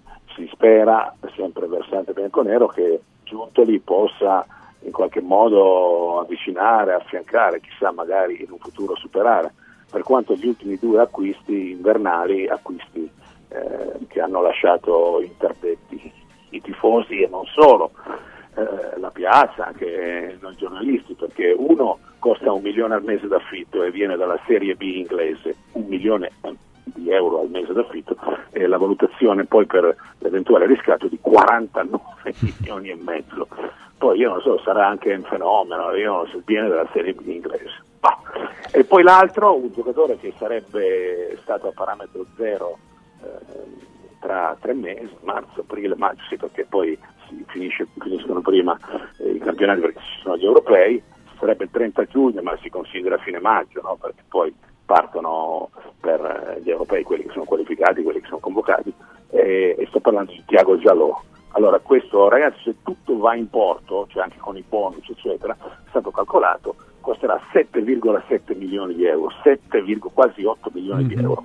Eh, un giocatore a parametro zero fra tre mesi. Mhm. Sembrano delle, delle follie, no? anche perché tra l'altro Tiago Giallò non ha ancora giocato nemmeno Eh beh. un secondo e- ed è reduce da una bruttissima purtroppo operazione che lo ha tenuto fermo per un anno esatto, perché mi pare che lui la sua ultima partita l'abbia giocata tipo il 10 marzo del 2023. Beh, Ora sarà ricordiamo- Sicuramente perché va in panchina, però faccia- osserviamo queste due operazioni di Giuntoli e lasciano molto eh, eh, tutti sul chi vive, cosa ha combinato, cosa ha fatto, punto interrogativo. E beh, ricordiamo anche nei tempi delle vacche grasse all'Inter, loro pagavano Eriksen a sei mesi dalla scadenza del contratto, mi sembra 15-16 milioni eh, di euro. Quando si soldi hanno a disposizione si possono anche spendere. Furio, per te l'ultima Sì, domanda. Juve teoricamente, ma scusi, cioè, Eh. teoricamente non avrebbe Ah. queste Sì, sì, soldi, certo. Si diceva che avrebbe potuto spenderli soltanto nel momento in cui avesse ceduto no, un Mm. giocatore per compensare, almeno in questi, in questi proprio mesi, diciamo così, Mhm. perché poi la Juve è sempre spendi e spandi, bella, eh, basta Eh. vedere cosa ha fatto l'ex presidente, no? Certo. Allora, Furio, per te l'ultima domanda mh, che riguarda eh, la Lazio, perché eh, il messaggero ha scovato una storia molto interessante e intrigante, perché Raffaele eh, Paladino, il tecnico del Monza, ha votato sì alla domanda posta da una pagina Instagram di tifosi della Lazio che chiedeva se il tecnico del Monza potesse essere il successore ideale di Sari sulla panchina biancoceleste. Secondo il quotidiano diretto da nostro Alvaro Moretti non è, una, non è un fake perché lo stesso Paladino avrebbe ammesso che il voto gli è scappato d'impulso. Come vedresti Paladino sulla panchina della Lazio? Bene, lo vedrei bene, ma non è, non è una questione di allenatore. La Lazio è una squadra un po' da rifare, eh, da rifondare. Eh, la Lazio ha parecchi giocatori eh, in età, eh, penso soprattutto a Immobile che è il suo, il suo capolavoro, il suo fenomeno di questi ultimi anni. E non è facile, non è facile ricostruire una squadra partendo da- dal sostituto di Immobile, che non può essere Castiglianos per nessun motivo al mondo e, e- e altri perché poi Marusic dietro, Isai e tutti i giocatori da cambiare, eh, anziani anche Vesino, quindi è una squadra difficile da sistemare. Io, io vedo di buon occhio l'arrivo di un giovane al posto di Sarri per cambiare l'ambiente, adesso al di là dei, dei meriti o demeriti di Sarri, non voglio discutere dei meriti e dei demeriti di Sarri, ho le mie idee, me le tengo, però credo che dopo tre anni di Sarri eh, e la sua carriera lo dice, no? Andate Sì, a sì, vedere. giusto Sarri- cambiare. No, Sarri nella sua Sì. carriera ha cambiato, che ne so, 20 squadre, 25 squadre tra quelle di bassa categoria fino a quelle più importanti. E credo che, credo che sarebbe giusto. Credo che C'è il rigetto dopo tre anni pure. Sì, c'è il rigetto, quindi credo che sarebbe giusto cambiare. E... Crisi del terzo anno. Eh sì, e credo che Paladino sarebbe un bel profilo, come no? Comunque ti voglio dire una cosa, Sì. salutando di Geco, Vai, non sai, non sai molto di ciclismo, eh, mettiti un attimo a vedere le strade bianche come ti consigliava Gresti, perché vedere questo ragazzo che va via a 80 km dal traguardo da solo contro tutti è uno spettacolo da non perdere. Seguirò il tuo consiglio assolutamente. Grazie a Furio Focolari, grazie a Franco Melli, grazie Ciao, a Massimo ragazzi. Franchi e a Stefano Ciao, Agresti. ciao. Sono le 15 e 2 minuti, arrivano i consigli. Casa e beni aziendali pignorati, usura, anatocismo, cartelle esattoriali, accordi con la banca o con la finanziaria. Ah! Basta incubi! Chiama Sdebitop, il top del gruppo Sdebito. Avvocati e consulenti esperti ti aiuteranno a uscire dalla crisi e a risollevare la tua attività. Sdebitop si rivolge a privati, imprenditori e aziende agricole. Sdebitop ha sedi in tutta Italia. Chiama ora 850 60 30 o vai su sdebitop.it. Fuori dai problemi con Sdebitop, il top del gruppo Sdebito. I colori e i simboli che ci fanno battere il cuore, le emozioni che ci uniscono, la storia di una grande squadra. Tutto questo in un oggetto unico ed esclusivo, un'edizione limitata e numerata. È arrivato 1928, l'occhiale ufficiale del Frosinone Calcio che celebra l'anno di fondazione della squadra. Uno degli esclusivi 1928 pezzi può essere tuo. Scopri come su www.occhialiincantiere.it o nello store di Frosinone. Vediamoci da Occhiali in Cantiere. È iniziata la partita udinese-salernitana, siamo alle prime battute, il risultato è sempre 0-0 e ricordiamo che stasera alle 18 giocano Monza e eh, Roma, è la partita che noi seguiremo minuto per minuto con eh, Paolo Marcacci e Fabrizio Aspri e proprio avremo Fabrizio Aspri insieme a Gian Luca Lengua, a Roberto Maida e Enrico Camelio. Fra qualche minuto e parliamo della squadra giallorossa che vuole avvicinarsi stasera alla zona Champions. Tra poco. Radio, radio, radio, lo sport. Four Winds, la soluzione unica per le tue esigenze di energia da fonti rinnovabili. Four Winds, the energy of the future. Fourwinds.it Riscopri l'importanza e la bellezza di un sorriso sano e splendente. I dentisti di Solo Sorrisi sono a disposizione per la salute e la bellezza della tua bocca. Tecniche avanzate, nessun dolore, tempi rapidi. Solo Sorrisi, gli specialisti del sorriso.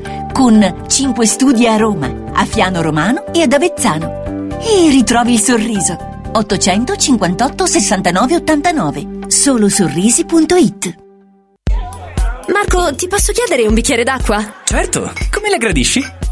Posso fartela liscia a temperatura ambiente, fresca, poco frizzante, molto frizzante, un po' briosa? Linda non sa che Marco ha appena acquistato il depuratore d'acqua Acqua Bria. Funziona ad osmosi inversa, può regolare la frizzantezza nella gradazione preferita ed è garantito 10 anni. Bevi bene, spendi meno di quanto paghi le bottiglie di plastica e aiuti l'ambiente. Acqua Bria, un gusto tutto italiano. 800 933 659 acquabria.com Prefedil presenta il sistema costruttivo realizzato con il pannello brick. Sistema che fa ottenere pareti subito pronte, a secco, resistenti ai carichi, con la possibilità di realizzare architravi e l'inserimento degli impianti, con una resistenza al fuoco EI 180 e con un isolamento acustico di 60 decibel. Sistemi costruttivi Brick Fast e Brick Board. Presso il punto Prefedil di Roma, via Prenestina 956, 500 metri all'interno del GRA.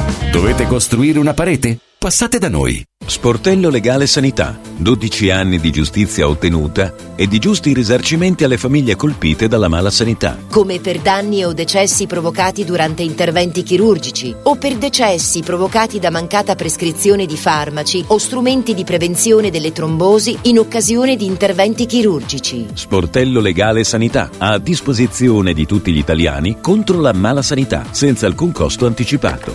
800 700 802. Sportellolegalesanita.it Hai l'assicurazione in scadenza? Chiama Mondopolizza. I migliori prodotti assicurativi al prezzo più basso del mercato grazie agli accordi con le primarie compagnie assicurative. Assicurazioni RCA, casa, infortuni. Per professionisti, soluzioni eccezionali su misura per te. Per ricevere un preventivo chiamalo 06 55 76 903 o direttamente sul sito mondopolizza.it. Mondopolizza, la migliore consulenza assicurativa. Doppi sconti? Sì, nei negozi Arte Arredamenti. Questo mese gli sconti sono doppi. Vieni nei negozi Arte e approfitta del doppio sconto 60 più 20 sugli ultimi articoli disponibili. Cucine, camere da letto, soggiorni, divani e tanto altro scontati del 60 più 20 e puoi pagare in piccole rate fino a 20 mesi senza interessi. Arte a Roma lo trovi in Viale dei Colli Portuensi 500, via di Torrevecchia 1035, via Quirino Maiorana 154 e in via Il Debrando della Giovanna 1, zona Aurelia Massimina, subito fuori il raccordo. Arte.it Olio nuovo extravergine di oliva Sabina DOP. Eccellenza agroalimentare del Lazio. Garantito e certificato dal consorzio Sabina DOP. È possibile acquistarlo sul sito radioradioshop.it oppure inviando un sms WhatsApp al 348 59 50 222 e riceverlo direttamente a casa in lattine o bottiglie. Sabina DOP. L'origine è protetta. Radio Radio Lo Sport è immediatamente disponibile on demand. Puoi riascoltarlo tutti i giorni a tutte le ore dalla fine della trasmissione. Cerca Radio Radio Lo Sport sul podcast di Radio Radio. radioradio.it slash podcast. Radio, radio, radio,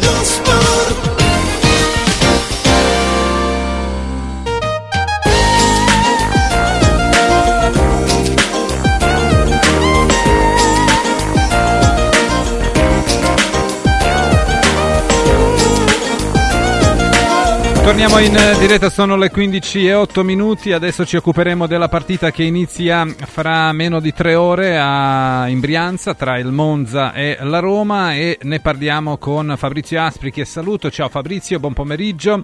Buon pomeriggio Gelco e buon pomeriggio a tutti. Buon pomeriggio a Enrico Camelio, ciao Enrico. Ciao Gelco, ciao Fabrizio. Buon Ciao, pomeriggio a Roberto Maida, ciao Roberto. Ciao, buon pomeriggio. E saluto Gianluca Lengua. Buon pomeriggio Ciao, Gianluca. ciao, buon, pomeriggio, buon pomeriggio a tutti. Allora Gianluca, eh, parto subito da te, eh, tutto confermato, la Roma con la difesa a 4, Lukaku dal primo minuto, ti aspetti qualche sorpresa? No, io per ora confermo questa, con ballottaggio a sinistra, Angheligno con Spinazzola, per il resto è confermata, quindi Christensen a destra, Mancini indica centrali, ballottaggio a sinistra, centrocampo eh, Cristante Paredes e Pellegrini, davanti Esharawi, Luca, eh, scusate, eh, Dybala, Lukaku e Esharawi. Mhm. Roberto Maida, ma eh, perché eh, torna alla difesa a 4 De Rossi?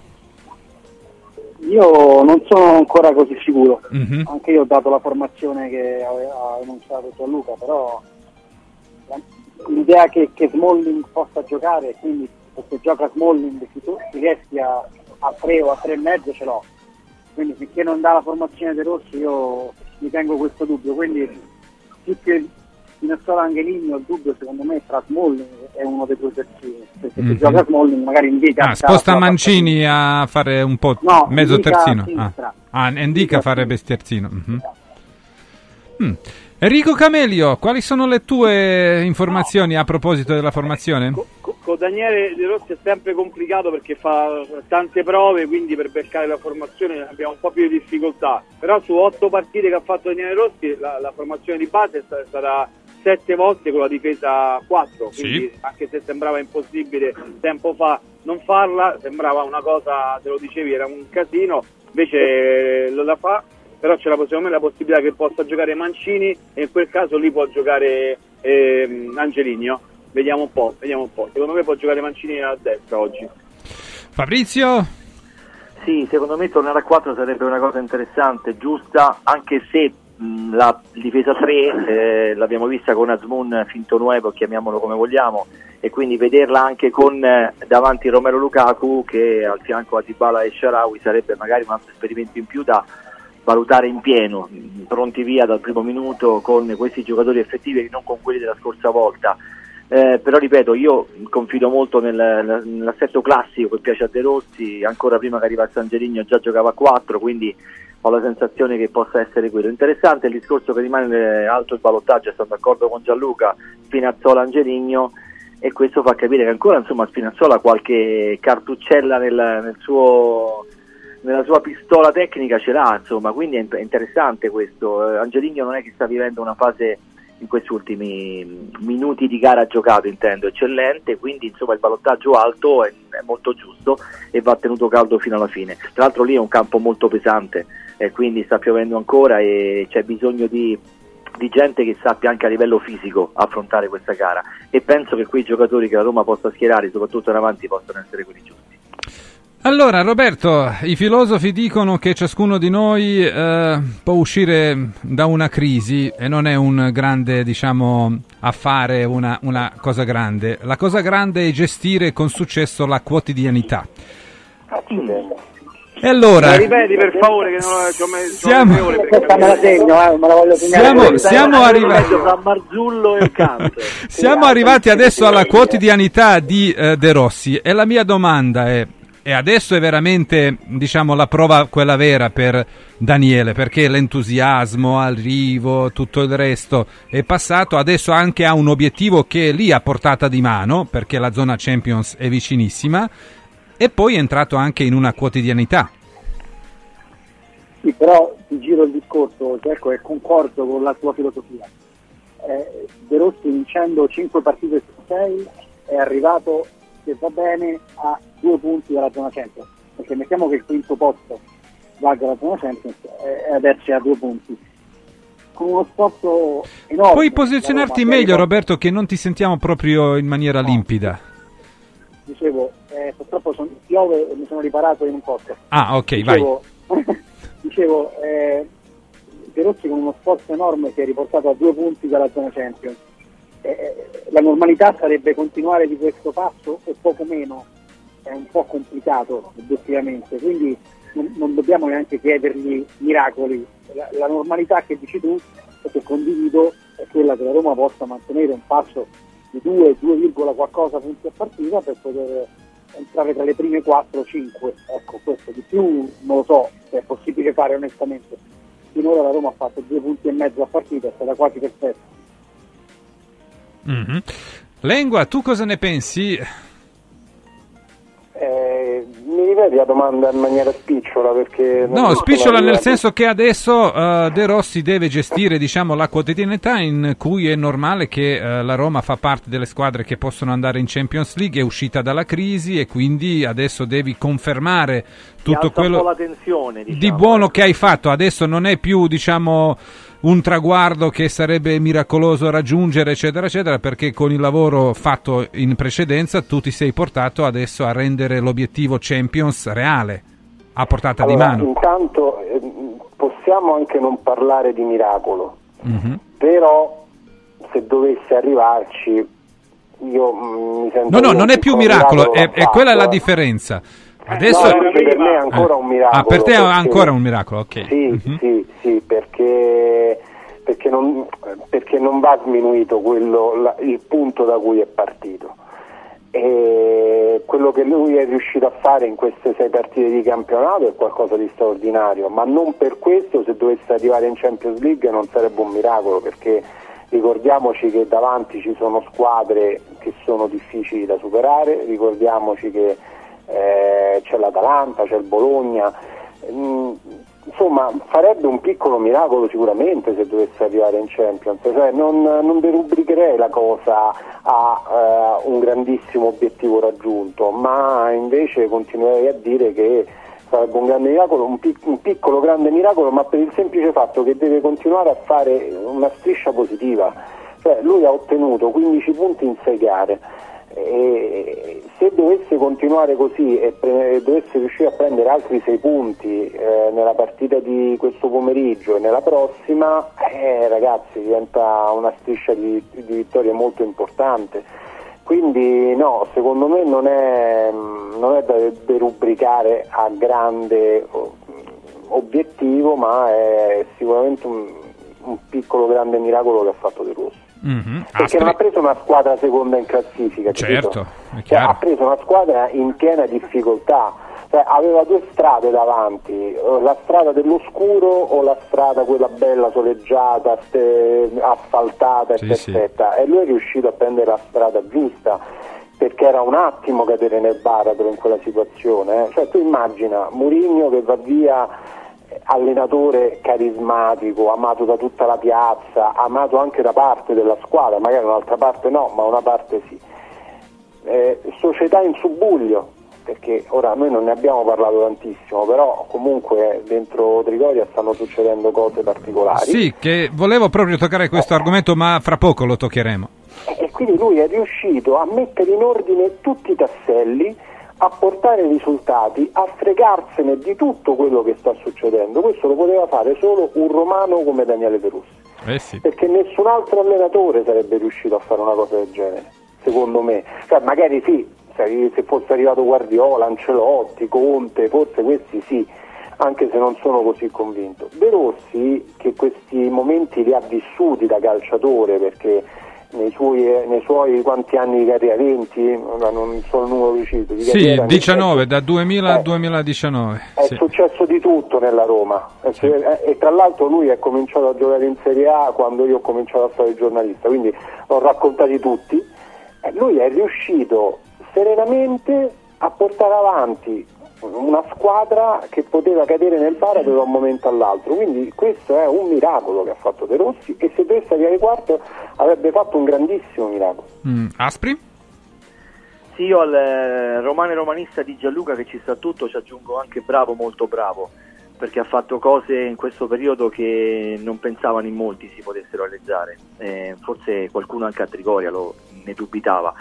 E credo che sia questa la, la cosa più bella, intanto analizzare che due punti e passa a match inanellati dalla Roma di De Rossi eh, sono il frutto di un lavoro quotidiano, di un cambiamento di stile, di un cambiamento mentale, tecnico e tattico, di un modo di allenarsi diverso, di un modo di non scaricare sul gruppo responsabilità eccessive, un modo per scendere in campo anche un po' eh, liberi mentalmente e capaci di fare quello che molti pensavano questi giocatori non fossero in grado di fare, i calciatori.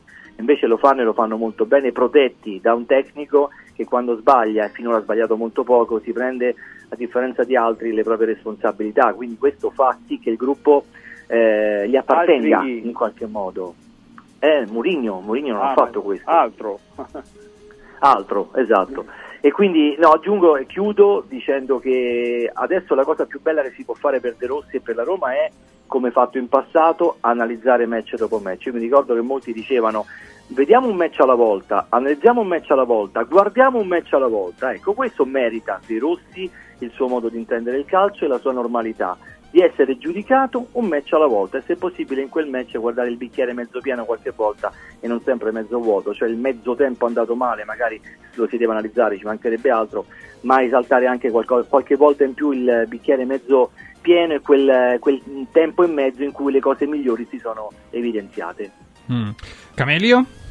Guarda, io ho una stima incredibile per Daniele De, De Rossi, da, da prima insomma, che fosse annunciato l'allenatore della Roma. Invece io penso il contrario. Eh, sicuramente era complicato sostituire eh, Mourinho perché sembrava che neanche, neanche i sold out erano merito suo. Mi pare che non c'è più, la Roma continua a. eh, questa la partita col Veneto è, è un segnale. Sicuramente ci sono eh, tanti tifosi che Mourinho l'ha trascinati dentro, quei 20.000 che, che prima non c'erano, però continuano con Daniele De Rossi, quindi insomma possiamo togliere anche quella cosa, che, che- quella medaglia che, gli- che gli avevamo messo allenatore in precedenza e invece la Roma gioca a calcio adesso, quindi comunque secondo me anche un altro allenatore, la Roma eh, ha mandato via Mourinho non perché ha discusso con qualcuno, anche perché i risultati erano completamente assenti, sto parlando solamente di questo anno, se no dopo ricominciamo con, con- con le, con le coppe e quindi Rossi poi ci ha messo competenza perché è un allenatore, ci mette le palle anche in conferenza stampa, non ha paura di dire le cose e ad oggi è super promosso, aspettiamo, però sono convinto che lui rimarrà comunque, così ne approfitto di dire questa cosa, l'allenatore anche per il prossimo anno eh, della Roma. E allora ehm, vorrei proprio aprire adesso eh, un capitolo sull'argomento che riguarda la società che ha toccato Gianluca Lengua perché oggi anche eh, Roberto Maida sul Corriere dello Sport eh, scrive di eh, Suloquo e dice che eh, adesso è lei che comanda a, a Trigoria, ci sono stati dei cambiamenti importanti negli ultimi mesi. Eh, ma Roberto, eh, da questo punto di vista, Soloku è una soluzione per eh, futuro che durerà tanto o solamente è una, sai, come fanno queste società, queste aziende che portano un CO che sistema le cose e poi se ne va a fare eh, le altre cose? Cioè, lei è, è lì per rimanere a lungo o solamente per sistemare delle cose e poi eh, andarsene via? Ma guarda, sarebbe mh, come dire, quasi un pronostico azzardato adesso stabilire che tempi possa avere questa nuova amministratrice delegata, questa FIO, visto che nella Roma eh, gli amministratori delegati durano meno de- degli allenatori. Eh, proprio tradizionalmente, da quando c'è la proprietà americana abbiamo visto avvicendarsi figure più o meno competenti, più o meno eh, calciopile e, e i risultati evidentemente né con Pallotta né con prezzi sono stati all'altezza delle aspettative.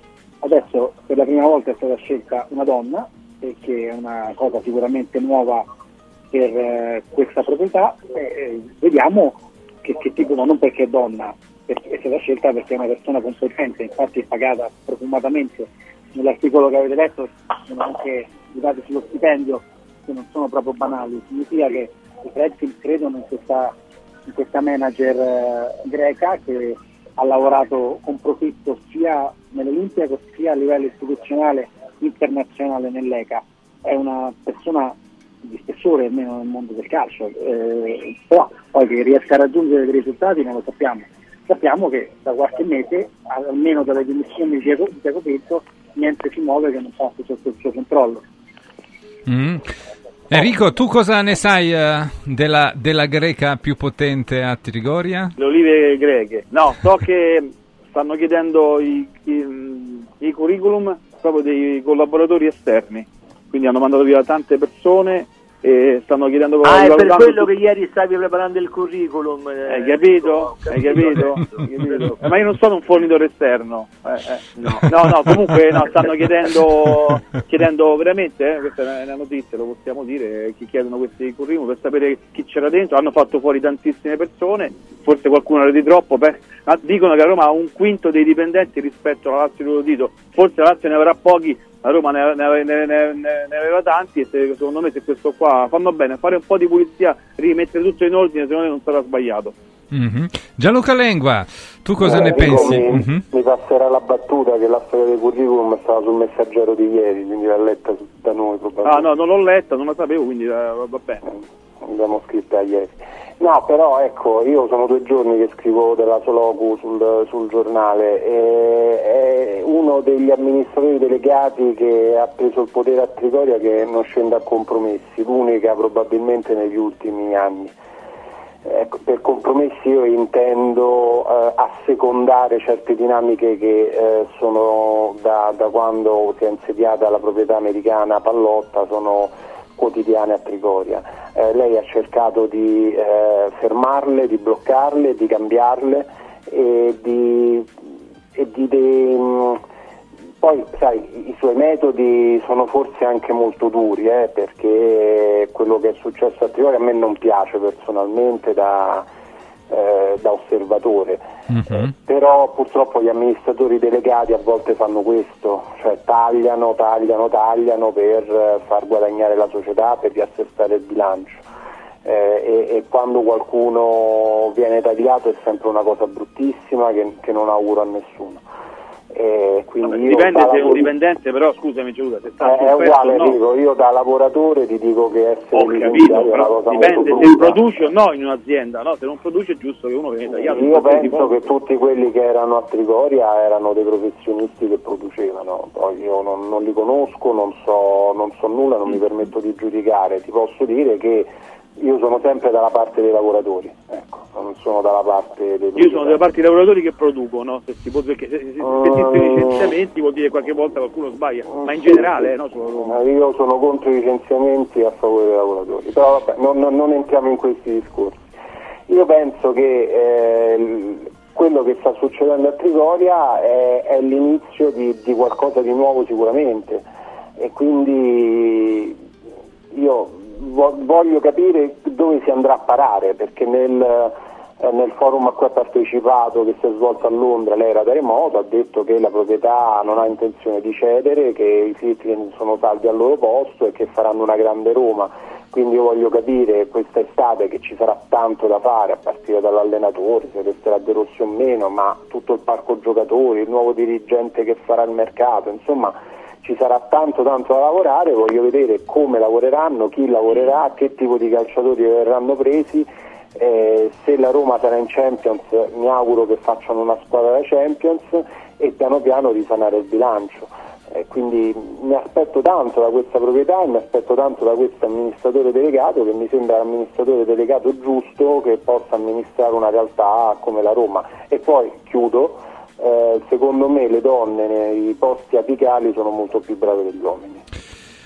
Allora, eh, per sfruttare il fatto che la Roma stasera giocherà contro il Monza e si è parlato molto di eh, Modesto, eh, il direttore sportivo della squadra, della squadra Brianzola, si dice anche che diciamo, è in rapporti molto buoni con la, l'amministratore, l'amministratrice delegata, sarebbe giusto dire, eh, sì. su Locu. eh, che lui eh, sia uno dei papabili. Però prima di sentire tutti voi a proposito, ascoltiamo due consigli insieme.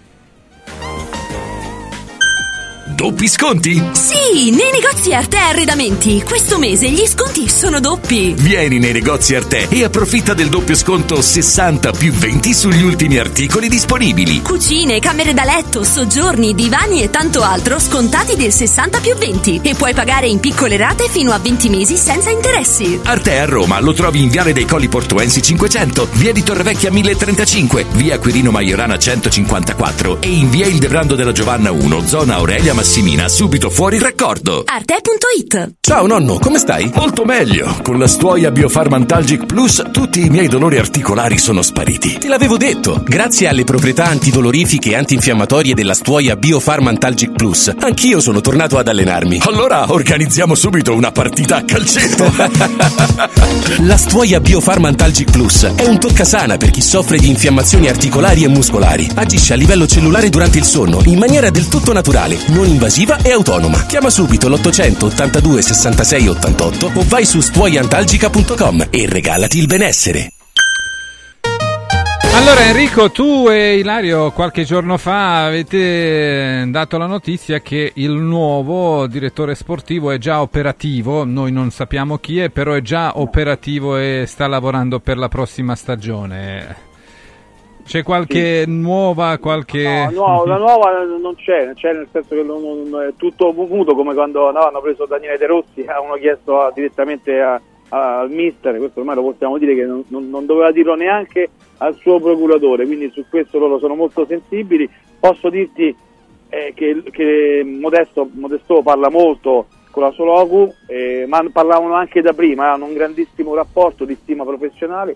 Mi dicono che anche ho ch- ho chiesto quando siamo andati a Monza, quindi qualcuno abbia, conosciamo quello lì, ha detto che è molto bravo, studia tanto calcio, quindi potrebbe essere una possibilità, però eh, no- non mi sento di dire che sarà lui il nuovo DS della Roma. Eh, Roberto, un corsicano, beh, abbiamo avuto uno corsicano a, Roma 200 anni fa, adesso uno che potrebbe tornare. Eh beh, beh, Napoleone, il fratello di Napoleone, Vabbè, era sì. il re, quindi... Cer- cerchi analogie, cerchi analogie. No, ma no, ma perché ieri ho visto il film eh, di nuovo anche a casa di Napoleone. L'avevo quindi- capito, l'avevo capito che era per quello. e così mi è venuto in mente. Però, Modesto, come lo vedresti, Roberto? Ma è qui è il discorso proprio che si allaccia al ragionamento di prima, cioè se la dottoressa Suloku è ormai al timone della società è giusto anche che indichi il direttore sportivo, quindi per quello che so io, se lo sceglie lei, il direttore è Modesto o Modesto, chiamatelo come volete. Sabatini, Sabatini ci ha detto Modesto, e visto che lui è lì del- da quelle parti, Eh, è- Perché no, è François Modesto è corso, quindi giustamente è francese, anche se ha chiare origini italiane. Eh, detto ciò, eh, è un dirigente che eh, stare molto dietro alle quinte, quindi da questo punto di vista è perfetto per i Fredkin, non fa ombra a nessuno, non vuole essere un frontman, ma vuole, fare, vuole occuparsi appunto di, di- di calcio di campo, di, di- talent scouting, e quindi questo tipo di attività è quella che, che più serve alla Roma in questo momento, perché l'abbiamo detto tante volte, Tiago Pinto era un buon direttore generale sicuramente, ma non era un buon direttore sportivo, quindi questo- questa falla potrebbe essere coperta da un eh, esperto del settore. Io non so onestamente, non, non mi sento di dire che sia molto bravo, non ne ho idea perché ha lavorato finora solo all'Olimpiakos e al Monza dove peraltro come sapete al Monza fa tutto Galliani, non è che Modesto sia l'uomo che va a, a comprare i calciatori. Modesto però magari ecco, si può segnalare il Valentin Carboni della situazione, che è un giovane che esce dall'Inter, è in prestito e magari lo puoi valorizzare. Quindi co- con la Roma dovrà fare un lavoro ben diverso che mai arriverà.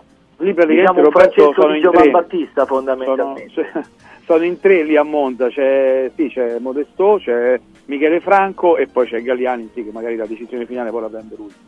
Mhm.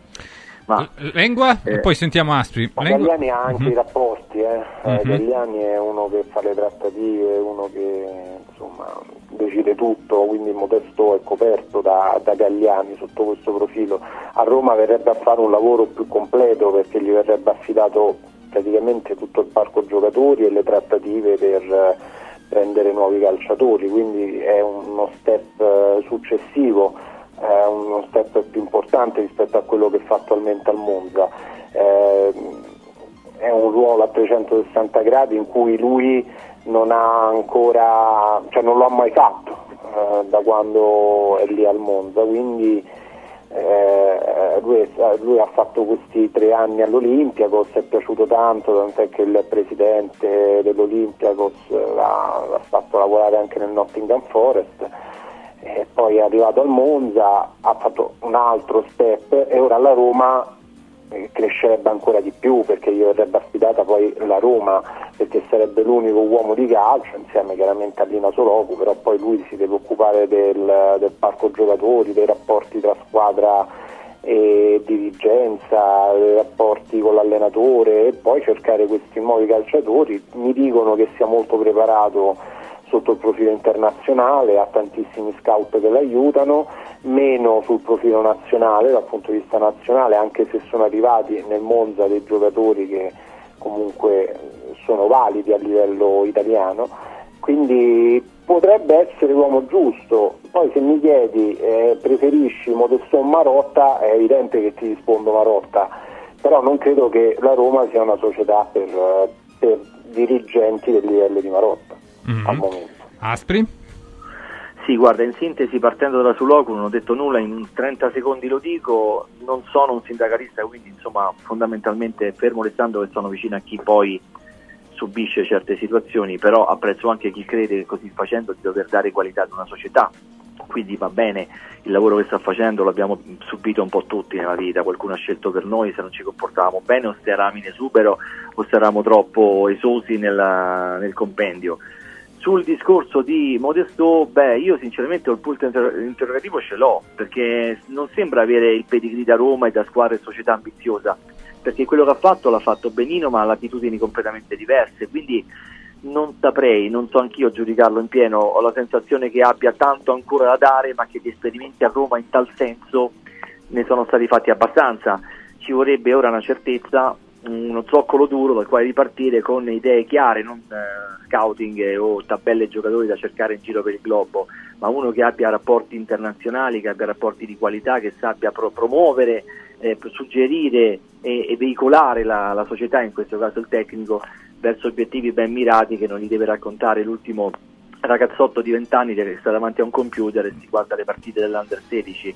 Cioè questa è la mia, la mia idea, magari sbagliata, eh, di, di nuovo DS della Roma, però staremo un po' a vedere. Io mi, mi auguro che tutto sia rapportato alle ambizioni della Roma che in quel ruolo degli ultimi anni qualcosa ha sbagliato. L'ultima domanda. Stasera segna Lukaku, Lengua? E che ne so, se no me l'ero giocato. no, io. Beh, è il giocatore che manca all'appello. Lukaku- Tutti gli altri hanno risposto bene, a parte lui. Beh, no, lui non manca l'appello con De Rossi perché ha segnato la sua prima Mhm. Sì, però poi eh, si è visto E poi Ha poco. segnato quel bel gol importante con il Feyenoord Sì. all'andata e poi è un po' sparito, però che ha fatto l'assist a Dybala. È stato un po' sfortunato, un po' di calo di forma fisica, un po' avrà accusato il cambio d'allenatore. Secondo me sono accadute una serie di cose che lo hanno un po' frenato, però è Lukaku, cioè stiamo parlando di uno degli attaccanti più forti a livello internazionale. Io penso che se non troverà il gol oggi lo troverà domani, ma comunque io quando devo fare un 11 Lukaku lo metto sempre, eh, a prescindere. Poi attorno a Lukaku costruisco, però se io devo- ho una squadra a disposizione, ho un giocatore come lui, difficilmente lo metto in panchina o non lo faccio giocare per qualsiasi motivo che non sia eh, fisico. Quindi se oggi se- segnerà non lo so, però a me basta che contribuirà a, por- a portare un risultato positivo alla Roma. Maida? Io lo metto sempre e penso che stasera si sbloccherà. Io se devo sbilanciarmi dico di sì. Mhm. Oggi segna Lukaku. Aspri? Guarda, col Feyenoord e con l'Omero, oggi col Monza magari col Malleolo, va bene comunque, io parto sempre da Romero Lukaku e credo che Roma con Lukaku e con la profondità che dà a livello fisico e di potenza sia importante. Io Gelco se posso congedarmi perché corro da te. Eh Penso sì, perché tu arrivi alle 17. Sentiamo Enrico Camelio. Lukaku segna stasera, Enrico? Oggi non segna Lukaku, segna entra War e segna War, così rivitalizziamo anche il giocatore che sembrava... Eh, punti alla quota alta tu. Eh certo, cioè, mai 0-0, come dice Franco Melli. Grazie a Gianluca Ciao, Lengua, buon- grazie a Enrico. Camelio, grazie Ciao, a Fabrizio ciao, Astri ciao. che sentiremo tra poco e anche a Roberto Maida. Eh, per quanto riguarda la partita che si sta eh, giocando a Udine, il risultato per il momento è 1-0 per la Salernitana, ha segnato eh, Ciauna e quindi eh, è in difficoltà Cioffi che rischia anche l'esonero in caso in cui non dovesse eh, vincere questa partita contro la Salernitana, ma anche lo stesso Liverani se non dovesse fare i punti stasera Udine potrebbe finire la sua avventura sulla panchina della Salernitana dopo eh, poche settimane. Adesso andiamo in pausa, al rientro vi aspettiamo con... ehm, uh, Luigi Salomone e Arianna uh, Di Pasquale. Parliamo dello Lazio. Torniamo sulla partita di ieri giocata all'Olimpico. A tra poco. Radio, radio, radio, lo sport. I colori e i simboli che ci fanno battere il cuore. Le emozioni che ci uniscono.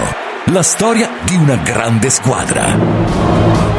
Questo in un oggetto unico ed esclusivo. Un'edizione limitata e numerata. È arrivato 1928, l'occhiale ufficiale del Frosinone Calcio che celebra l'anno di fondazione della squadra. Uno degli esclusivi 1928 pezzi può essere tuo. Scopri come su www.occhialiincantiere.it o nello store di Frosinone. Vediamoci da Occhiali in Cantiere.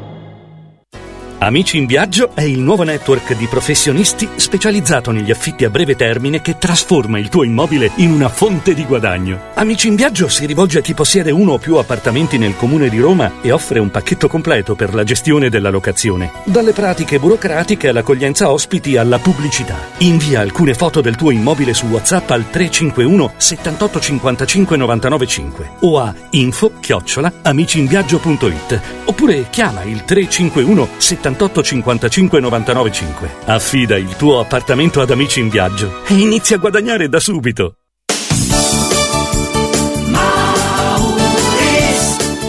Mauris, il numero uno del risparmio per la casa e la famiglia. Avevi ragione, da Mauris ho risparmiato e ho trovato proprio tutto quello che cercavo. Grazie ai suoi 100 punti vendita in Italia, Mauris ci fa risparmiare nell'acquisto di detersivi, profumeria, casalinghi, giocattoli. Ferramenta, articoli per l'automobile e tutto per i nostri piccoli amici a quattro zampe. Mauris.it Mauris, i grandi magazzini italiani del risparmio.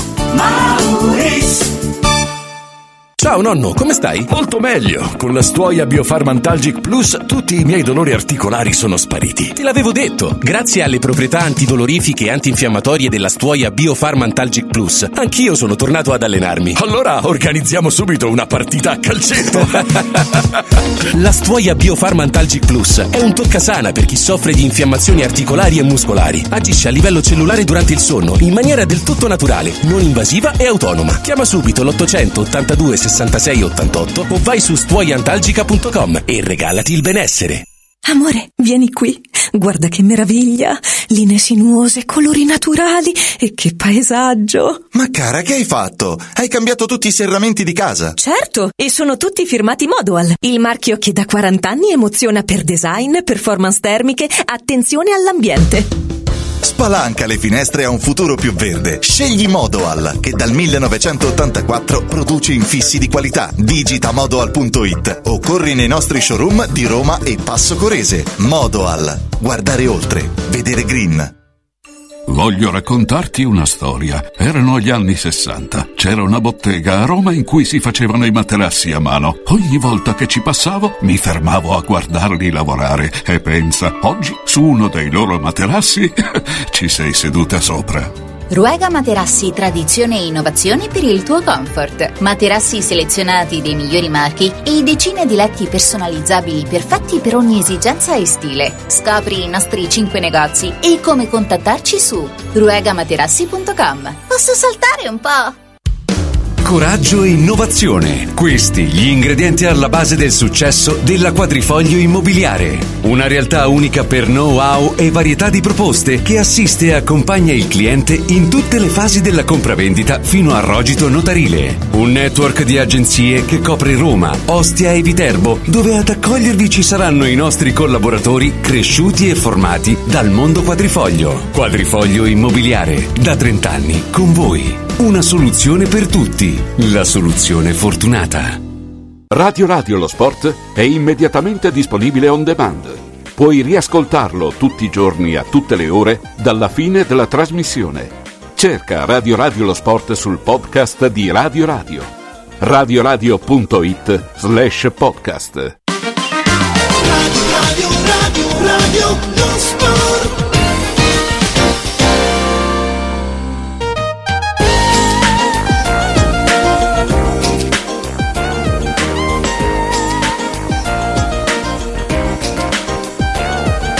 Torniamo in diretta, è sempre 1-0 per la Salernitana contro l'Udinese e noi adesso torniamo ad occuparci della Lazio con Luigi Salomone che saluto. Ciao Luigi, buon pomeriggio. Buon pomeriggio a tutti. Salutiamo Gianni Visnadi, ciao Gianni.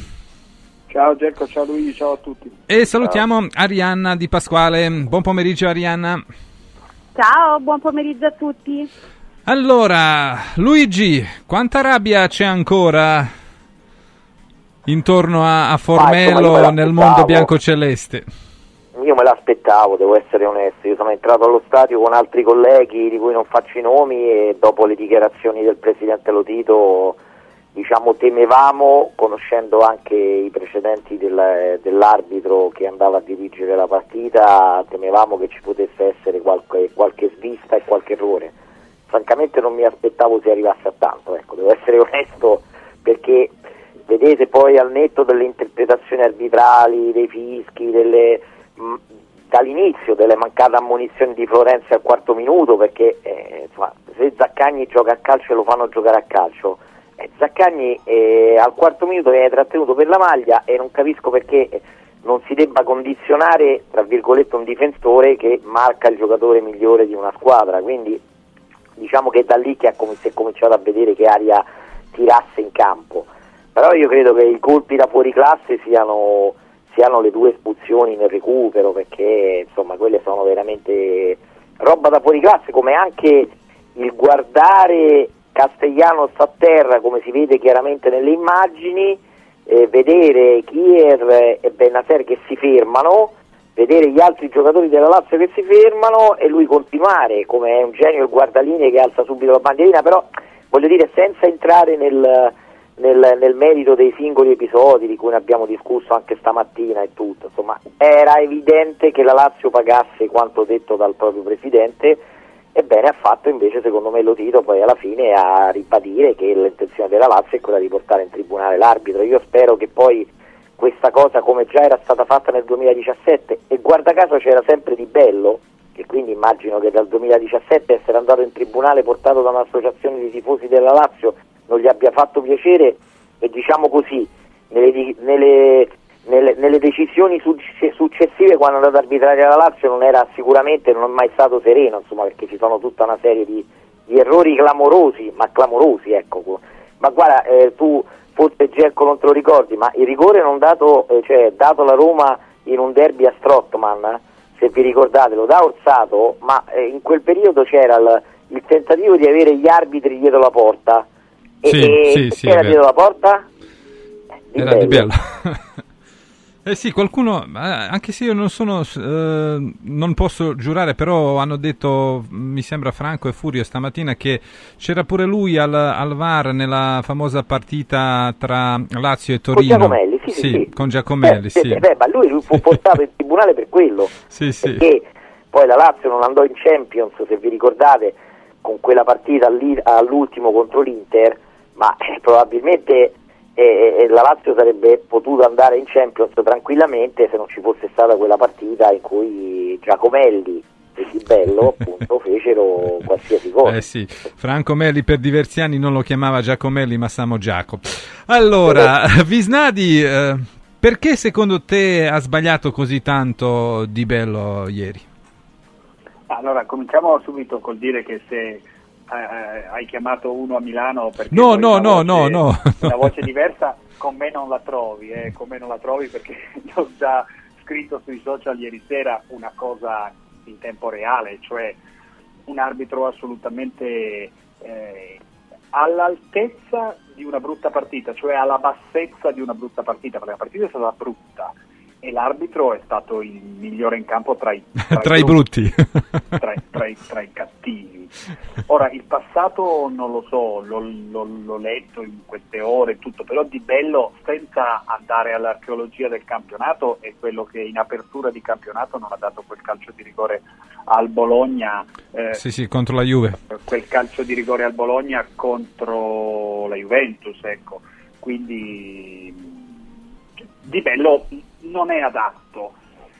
Ora, io non lo so, eh, Lotito alla vigilia ha detto quelle cose, eh, è molto facile fare uno più uno, eh, Luigi dice io l'ho detto prima che cominciasse la partita e io non lo so se, la- se è giusto fare così tanta dietrologia. Lo Tito non è la prima volta che parla, che dice cose scomode, Lo Tito però fa parte del sistema, Lo Tito è una, è una pedina importante di tutto il sistema. Adesso lo, che Lo Tito sia così all'opposizione del Presidente federale, perché non è con questo Presidente Eh beh, ma il passato- voto ha dimostrato, Gianni, ti ricordi che hanno votato le tre big del nord e la Roma e lo, lo Tito No, era ma non è tanto quello, ma non è tanto quello, Gianni, ci sono proprio dei precedenti, eh, diciamo che anche la vicenda salernitana, che tu ricorderai, due anni fa sembrava che il campionato non potesse cominciare perché lo Tito aveva anche la Salernitana in Serie A e tutto, poi dopo sono state concesse deroghe per dire a- al Bari che è ancora lo stesso proprietario che al Napoli, è vero che lì era- siamo ancora non in due serie non sono nella stessa categoria. eh, però Eh, perché, perché al 97esimo Paoletti gli batte sullo stinco, eh, ma se no eh, c'era- avrebbe se avesse comunque il Bari se- se- avuto più tempo per poter essere venduto. Cioè, insomma, sono state, ci sono, allora, questo lo do per certo,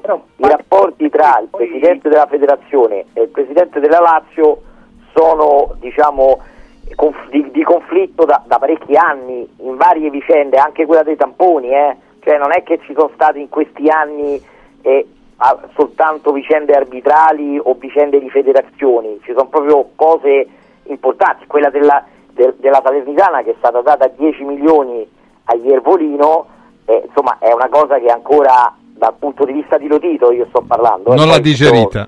eh, insomma, non, non è che Allora sentiamo Gianni che, che deve Scusami, concludere. Gianni, Sì, vai Gianni. interrotto, eh, Mhm. perdonami. No, no, ma io volevo parlare della partita, cioè stavo parlando della partita di ieri sera e sicuramente è stato ehm, condizionante l'arbitraggio di Di Bello. Per me quello dopo un quarto d'ora è calcio di rigore, non è che non è calcio di rigore, siamo tutti divisi perché qua sembra che ci siano due regolamenti in Italia, il regolamento di Roma e il regolamento del resto d'Italia. Eh, c'è chi dice che, e lo dicevano anche ieri sera in televisione, che, che l'arbitro ha rispettato il regolamento, mh, ha, ha- ha interpretato il regolamento, per me quello è calcio di rigore. E per i giornali per uno lo è, per l'altro non Sì, lo è. sì, lì eh, c'è la cose- divisione, sì. Eh, tutti fanno le cose per, eh, evidentemente per convenienza, per difesa. Io non devo difendere nulla, sto a Milano, seguo principalmente il Milan e l'Inter, però per me quello è calcio di rigore, punto. Eh, cosa no, ecco invece non voglio andare oltre sulla, sulla vicenda Lotito, nel senso che Lotito adesso è all'opposizione di questa federazione per tutte le cose che ricordava Luigi, ma è stato, ma è parte integrante del, dei- del sistema calcio da vent'anni e ci sono stati dei momenti in cui federalmente lui era molto vicino al Beh, presidente quando federale. Tavecchio era presidente, l- praticamente... E quindi voglio dire, svegliarsi così eh, all'improvviso, ehm, ecco, io dico solo, non so se si può fare dietrologia, lui fa la denuncia al sabato, o meglio, al, ven- al giovedì e al venerdì decidono di punire la Lazio. Francamente non ci credo a questo fatto. Però l'arbitro ieri sera ha condizionato il risultato, sicuramente. Ariana, qual è il tuo punto di vista? Sì, io sono chiaramente d'accordo con tutto ciò che abbiamo detto fino ad ora, è anche vero che secondo me quanto è accaduto va anche oltre il conflitto con Lotito, perché questa è stata una gara in cui l'arbitro probabilmente è andato in confusione al quindicesimo con quel rigore, se vogliamo dubbio, insomma, tutto, e tutto ciò che ne consegue, ma poi immediatamente dopo la palla, insomma, il, il fallo al limite, il presunto fallo di Vesino è stata un'altra eh, chiara occasione insomma, di, di confusione da parte dell'arbitro. E da lì in poi sono stati cioè, c'è stata una concatenazione proprio di, di evidenti errori che hanno portato a un risultato secondo me che non rispecchia quanto abbiamo visto in campo, al netto del fatto che la partita non sia stata entusiasmante, non credo neanche che il Milan abbia dominato come effettivamente poi si vede dal tabellino. Sulla base di questo, ripeto, l'arbitro ieri ha fatto un evidente danno alla Lazio, ma a mio avviso arbitri del genere rovinano anche quella che è la, la situazione del calcio in generale, mi viene da pensare a un Bologna che sta facendo una stagione pazzesca ed è lì che sta inseguendo questo quarto posto, questa zona Champions e si vede una rivale che arriva in questo modo, così come la Juventus che adesso è momentaneamente ad un punto dai, dai rossoneri, insomma, quindi questo è un danno che indipendentemente dal fatto che si sia verificato all'Olimpico non, eh, non può essere lasciato insomma, senza dargli la giusta evidenza ovviamente. Ecco Gianni, Eh, eh, Gerco, proprio... poi la domanda, Sì. la domanda, sai Gerco, che dovremmo farci un po' tutti, è come ha fatto Di Bello a diventare internazionale, cioè l'AIA che promuove eh, in, eh, in Europa... Eh, ma sai quanti arbitri. scarsi abbiamo visto con... No, vabbè, ho capito, ma Di Bello è clamoroso perché non è che è solo questo episodio qui in cui è andata, c'è andata la Lazio, come Magari fosse Gianni. l'unico. Eh sì, però guarda che Di Bello è recidivo tanto, eh, cioè nel senso ne ha, ne- ne- ne ha disseminati nel corso degli ultimi 4-5 anni di episodi clamorosi, eh, cioè proprio è, è un arbitro modesto eh, al netto poi delle, delle dietrologie e non dietrologie, quindi boh, vabbè. Eh beh, eh, allora Gianni, la domanda che volevo farti eh, è questa. Questa rabbia che sicuramente si è sprigionata eh, nel mondo della Lazio, nello spogliatoio della Lazio dopo gli errori arbitrali di, di ieri, può essere una diciamo forza propulsiva per la partita contro il Bayern fra tre giorni? È un, eh, cioè trasformarla in qualcosa che ti poi regalerà eh, il successo più grande degli ultimi vent'anni da quando la Lazio ha vinto la Coppa delle Coppe e la Supercoppa Europea? No, lo, lo- lo auguro alla Lazio, francamente non credo, non credo che sia, sono, sono eventi che non metterei in relazione diretta, eh, perché penso che la Lazio in questo periodo, in questo mese, l'eccezione è l'andata col Bayern. Ha fatto quattro partite, una peggio dell'altra, compresa quella che ha vinto. Eh, mi sembra è vero che il Bayern non sta benissimo, però io credo che nonostante il risultato dell'andata la partita sia salita e poi da queste polemiche di ieri non credo, cioè arrivo a dirti che vorrei sperare che non ci cioè per giocare questa partita non serviva incavolarsi così tanto per quella di ieri, cioè le motivazioni dovrebbero essere massime comunque e saranno massime comunque, lo saranno già in ogni caso, per cui fatta questa considerazione no, non ci, rispo- ti rispondo direttamente no, non ci credo. Mhm. Ariana, che aria tira secondo tue informazioni a Formello? Sì, diciamo che già ieri sera abbiamo visto i calciatori lasciare l'Olimpico piuttosto arrabbiati, delusi, poi come avrete seguito, insomma, come abbiamo seguito tutti anche dai social, i commenti di Pellegrini e compagni, insomma, non sono stati sicuramente, eh, diciamo così, delicati nei confronti di, di quanto è accaduto. Io più che pensare, insomma, che questa eh, che quanto successo ieri possa dare la carica giusta in vista di Monaco, ho visto una Lazio leggermente in crescita perché abbiamo visto insomma che con il Torino la Lazio ha fatto molta fatica, sicuramente non ha fatto una buona gara e comunque ha vinto, con la Fiorentina possiamo dire che la prestazione insomma è stata non insufficiente ma forse qualcosina in più, però vedo ad oggi una Lazio, ripeto, leggermente in crescita e quindi questo può far ben sperare anche se chiaramente la gara resta proibitiva, la Lazio servirà un'impresa, ovviamente il clima a Roma, a Formello non è dei migliori, insomma nei giorni scorsi eh, si è a lungo parlato, la squadra ha avuto più confronti con il tecnico, quindi eh, sicuramente ci sono insomma, molte situazioni da chiarire, ad oggi però io credo che eh, la squadra insomma, vada tutta nella stessa direzione, perché ieri sera insomma, la, lo scotto che ha pagato la Lazio è stato sicuramente troppo alto, no? poi pensiamo a ieri sera, ma soprattutto dobbiamo pensare alle prossime gare in cui la Lazio non avrà diverse, diverse pedine e comunque eh, sappiamo insomma, che la Lazio questo non se lo può assolutissimamente permettere.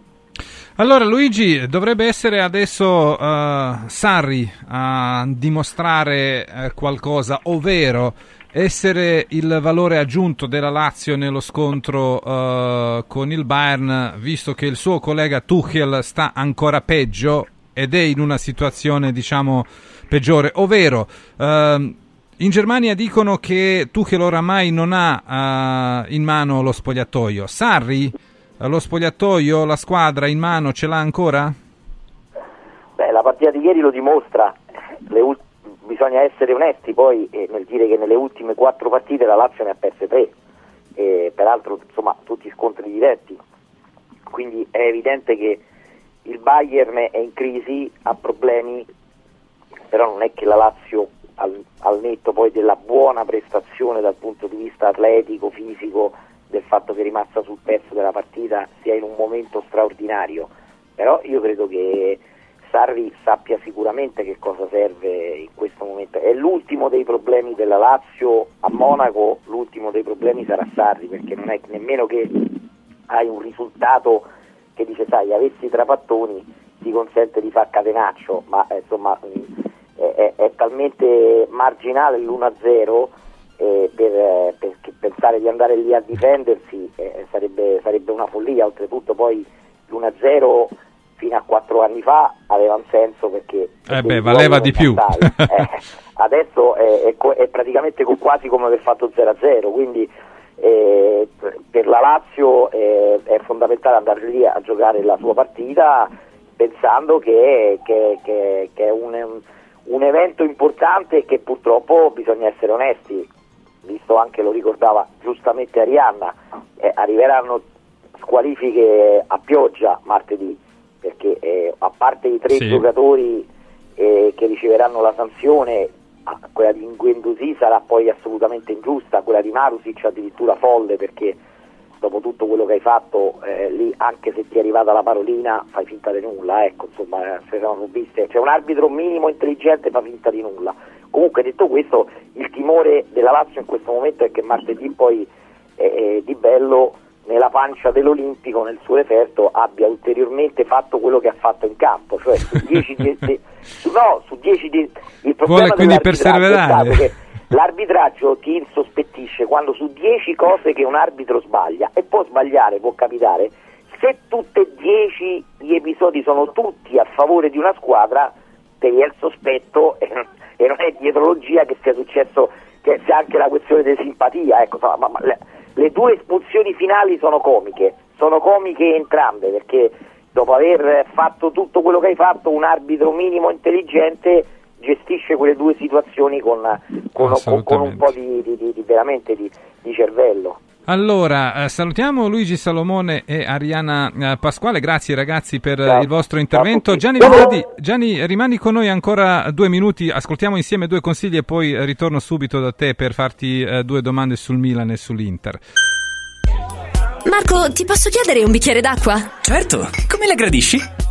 Posso fartela liscia a temperatura ambiente, fresca, poco frizzante, molto frizzante, un po' briosa? Linda non sa che Marco ha appena acquistato il depuratore d'acqua Acqua Bria. Funziona ad osmosi inversa, può regolare la frizzantezza nella gradazione preferita ed è garantito 10 anni. Bevi bene, spendi meno di quanto paghi le bottiglie di plastica e aiuti l'ambiente. Acqua Bria, un gusto tutto italiano. 800 933 659 acquabria.com Amici in Viaggio è il nuovo network di professionisti specializzato negli affitti a breve termine che trasforma il tuo immobile in una fonte di guadagno. Amici in Viaggio si rivolge a chi possiede uno o più appartamenti nel comune di Roma e offre un pacchetto completo per la gestione della locazione. Dalle pratiche burocratiche all'accoglienza ospiti alla pubblicità. Invia alcune foto del tuo immobile su WhatsApp al 351 78 55 99 5 o a info chiocciola amiciinviaggio.it oppure chiama il 351 78 78 55 99 5. Affida il tuo appartamento ad amici in viaggio e inizia a guadagnare da subito. Allora Gianni, eh, che succede a Milanello dopo quelle dichiarazioni di Cardinale che hanno fatto, se vogliamo usare eufemismo, terremoto, dopo quella vittoria che eh, sicuramente mette un po' a riparo Pioli, però non credo che siano molto contenti del gioco espresso uh, all'Olimpico, contenti di tre punti sicuramente, ma non del gioco. Uh, ecco, che aria tira? Ma guarda, il discorso eh, classifica il Milan un obiettivo se lo deve dare, io credo, in questa stagione è quello di cercare di arrivare davanti alla Juventus, c'è ancora lo scontro diretto, io penso, lo sai, ci sentiamo spesso, per cui io sai cosa penso? Io penso che il Milan sia una squadra molto forte e che non sta esprimendo il suo vero valore e, e credo che il Milan abbia ancora la possibilità di arrivare secondo, penso che arriverà secondo. Eh, sta giocando non bene, eh, sta giocando male, eufemismo, ieri fino alla parità numerica non era stata pericolosa, ha rischiato anche una volta che è rimasto in 11 contro 10. Sì, Immobile Però poteva punti- segnare. Mhm. Sì, assolutamente, i tre punti sono, sono in questo senso importanti. Eh, penso che Cardinale, il proprietario Cardinale, mh, abbia detto quelle frasi perché, perché era davanti, perché ha voluto, ritengo perché abbia voluto stupire la platea che aveva davanti, cioè questa platea internazionale, Londra, Financial Times, eh, così, ma credo che abbia sbagliato eh, tempi, modi per dire certe cose, eh, se vuole cambiare l'allenatore che lo cambi, però la settimana prima aveva detto che era contento di Pioli, Ibrahimovic aveva detto che era contento di Pioli, che stava facendo bene, mi sembra che in mezzo ci sia stata la qualificazione a un turno di Europa League, la partita con l'Atalanta che è stata applaudita da tutti come una grande partita del Milan, quindi mi sfugge il perché di questo cambio di orizzonte. Eh, mm, non so, di sicuro sono state frasi destabilizzanti perché eh, Pioli, al di là di quello che, che sono pareri eh, molto, molto isolati eh, come il mio, eh, e poi magari quello di- dei tifosi, quello di, di- di una parte dei social, ma mi sembra che per la critica Pioli, anche qui a Radio Radio, sono quando facciamo i dibattiti mi trovo sempre in posizione eh, minoritaria, Sì, Pioli sì. sta lavorando bene, dicono tutti, dite tutti, e allora eh, Cardinale, eh, io penso di no, ma non per le ragioni che dice Cardinale. Eh, Cardinale ha detto un sacco di Beh, Cardinale sostanzialmente non gli perdona uscita dalla Champions League e la perdita di possibilità di giocare il mondiale per club. Almeno questo si Cardinale ha capisce come vuole- la colpa principale. Cardinale ha anche detto che vuole costruire lo stadio non solo per il Milan ma per tutti i club di Serie A.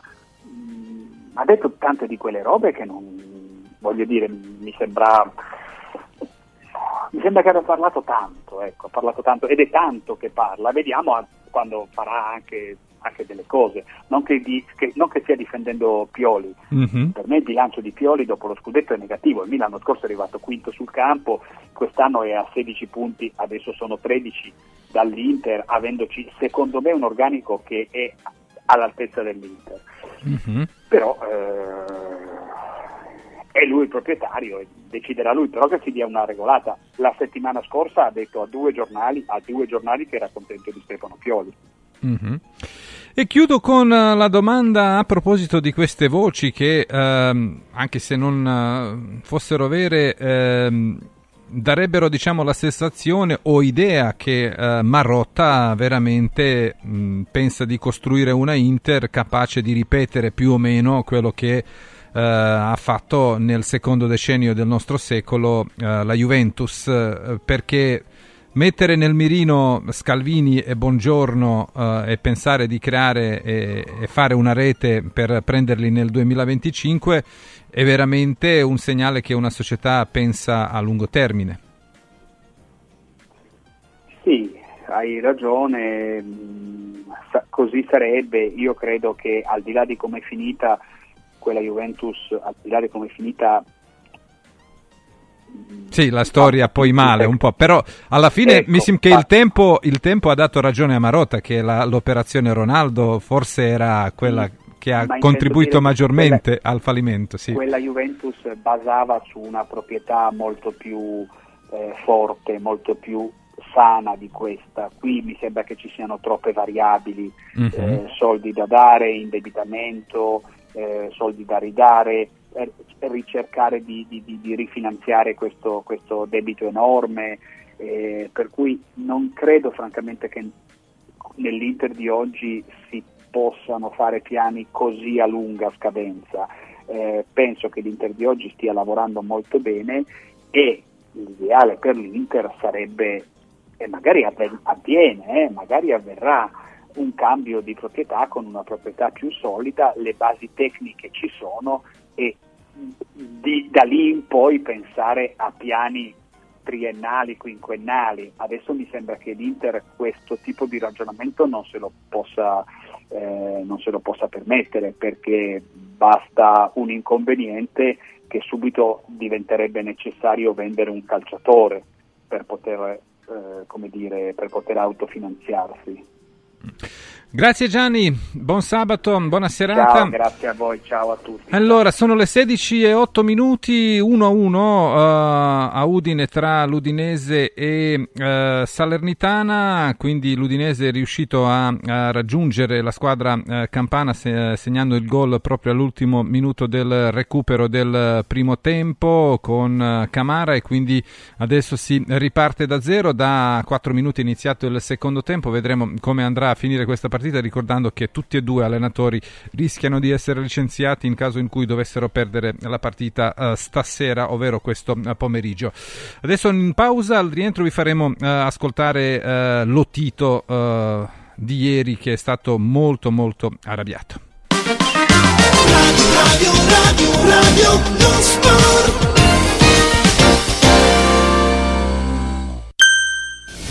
Tutti gli approfondimenti sui grandi temi del momento li trovi ogni giorno su Radio Radio. 15 ore di diretta con i principali esperti e protagonisti per un'informazione indipendente, autorevole, libera. Notizie, inchieste, politica, economia, salute.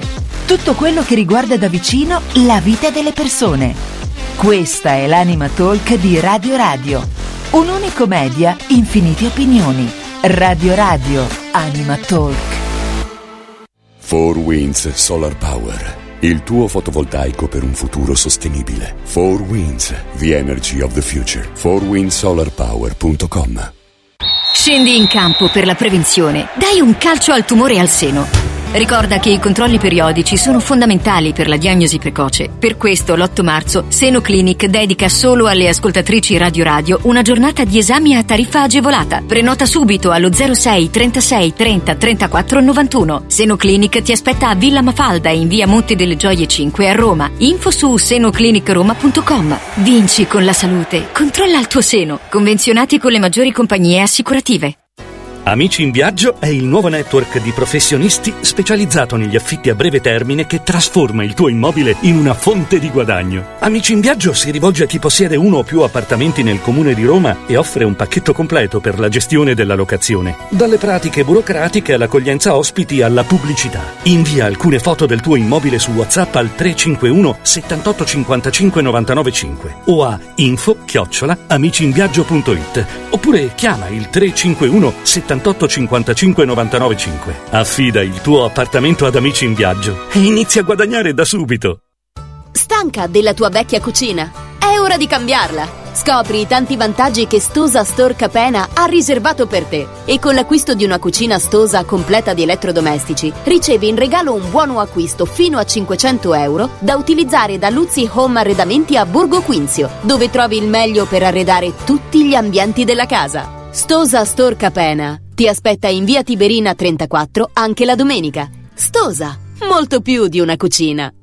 Sirt Life, azienda leader nel settore nutraceutico, presenta Lipo, il nuovo integratore testato scientificamente che agisce sulle cause biologiche dell'accumulo di grasso, stimola il metabolismo riducendo stress, zuccheri e grassi nel sangue. Scopri Lipo su radioradioshop.it e approfitta delle combinazioni Lipo più Sirt 500 Plus al prezzo speciale solo per gli ascoltatori di Radio Radio. Lipo più Sirte 500 Plus per elevare naturalmente il tuo livello di benessere. Il centro medico estetico Salus Genovese è sempre all'avanguardia. Infatti trovi elettromedicali per il ringiovanimento di viso, collo e décolleté. E i prezzi? I prezzi sono i più bassi del mercato. Prova MS AIFU e Hydra Facial. Prenota una consulenza gratuita al numero 06 44 20 92 81. Salus Genovese a San Cesareo 06 44 20 92 81. Salute e bellezza su misura per te. Casa e beni aziendali pignorati, usura, anatocismo, cartelle esattoriali, accordi con la banca o con la finanziaria. Ah! Basta incubi! Chiama Sdebitop, il top del gruppo Sdebito. Avvocati e consulenti esperti ti aiuteranno a uscire dalla crisi e a risollevare la tua attività. Sdebitop si rivolge a privati, imprenditori e aziende agricole. Sdebitop ha sedi in tutta Italia. Chiama ora 850 60 30 o vai su sdebitop.it. Fuori dai problemi con Sdebitop, il top del gruppo Sdebito. Sostieni la comunicazione libera e indipendente. Donazioni.radioradio.it Radio Radio, libera da sempre, libera per sempre. Radio, radio, radio, non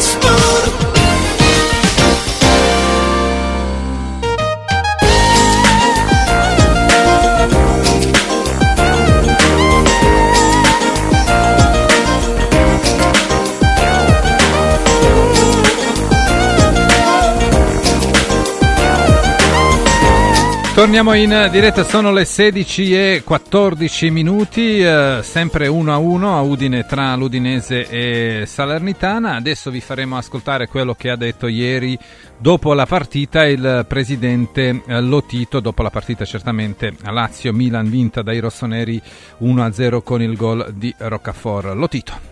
Benvenuto Presidente. Buonasera a voi. Sì, il Presidente che ha mh, sentito in uh, parte, rivisto in parte insieme, insieme a noi tutti gli episodi commentati da Luca Marelli, che cosa si sente di dire Presidente dopo una partita così?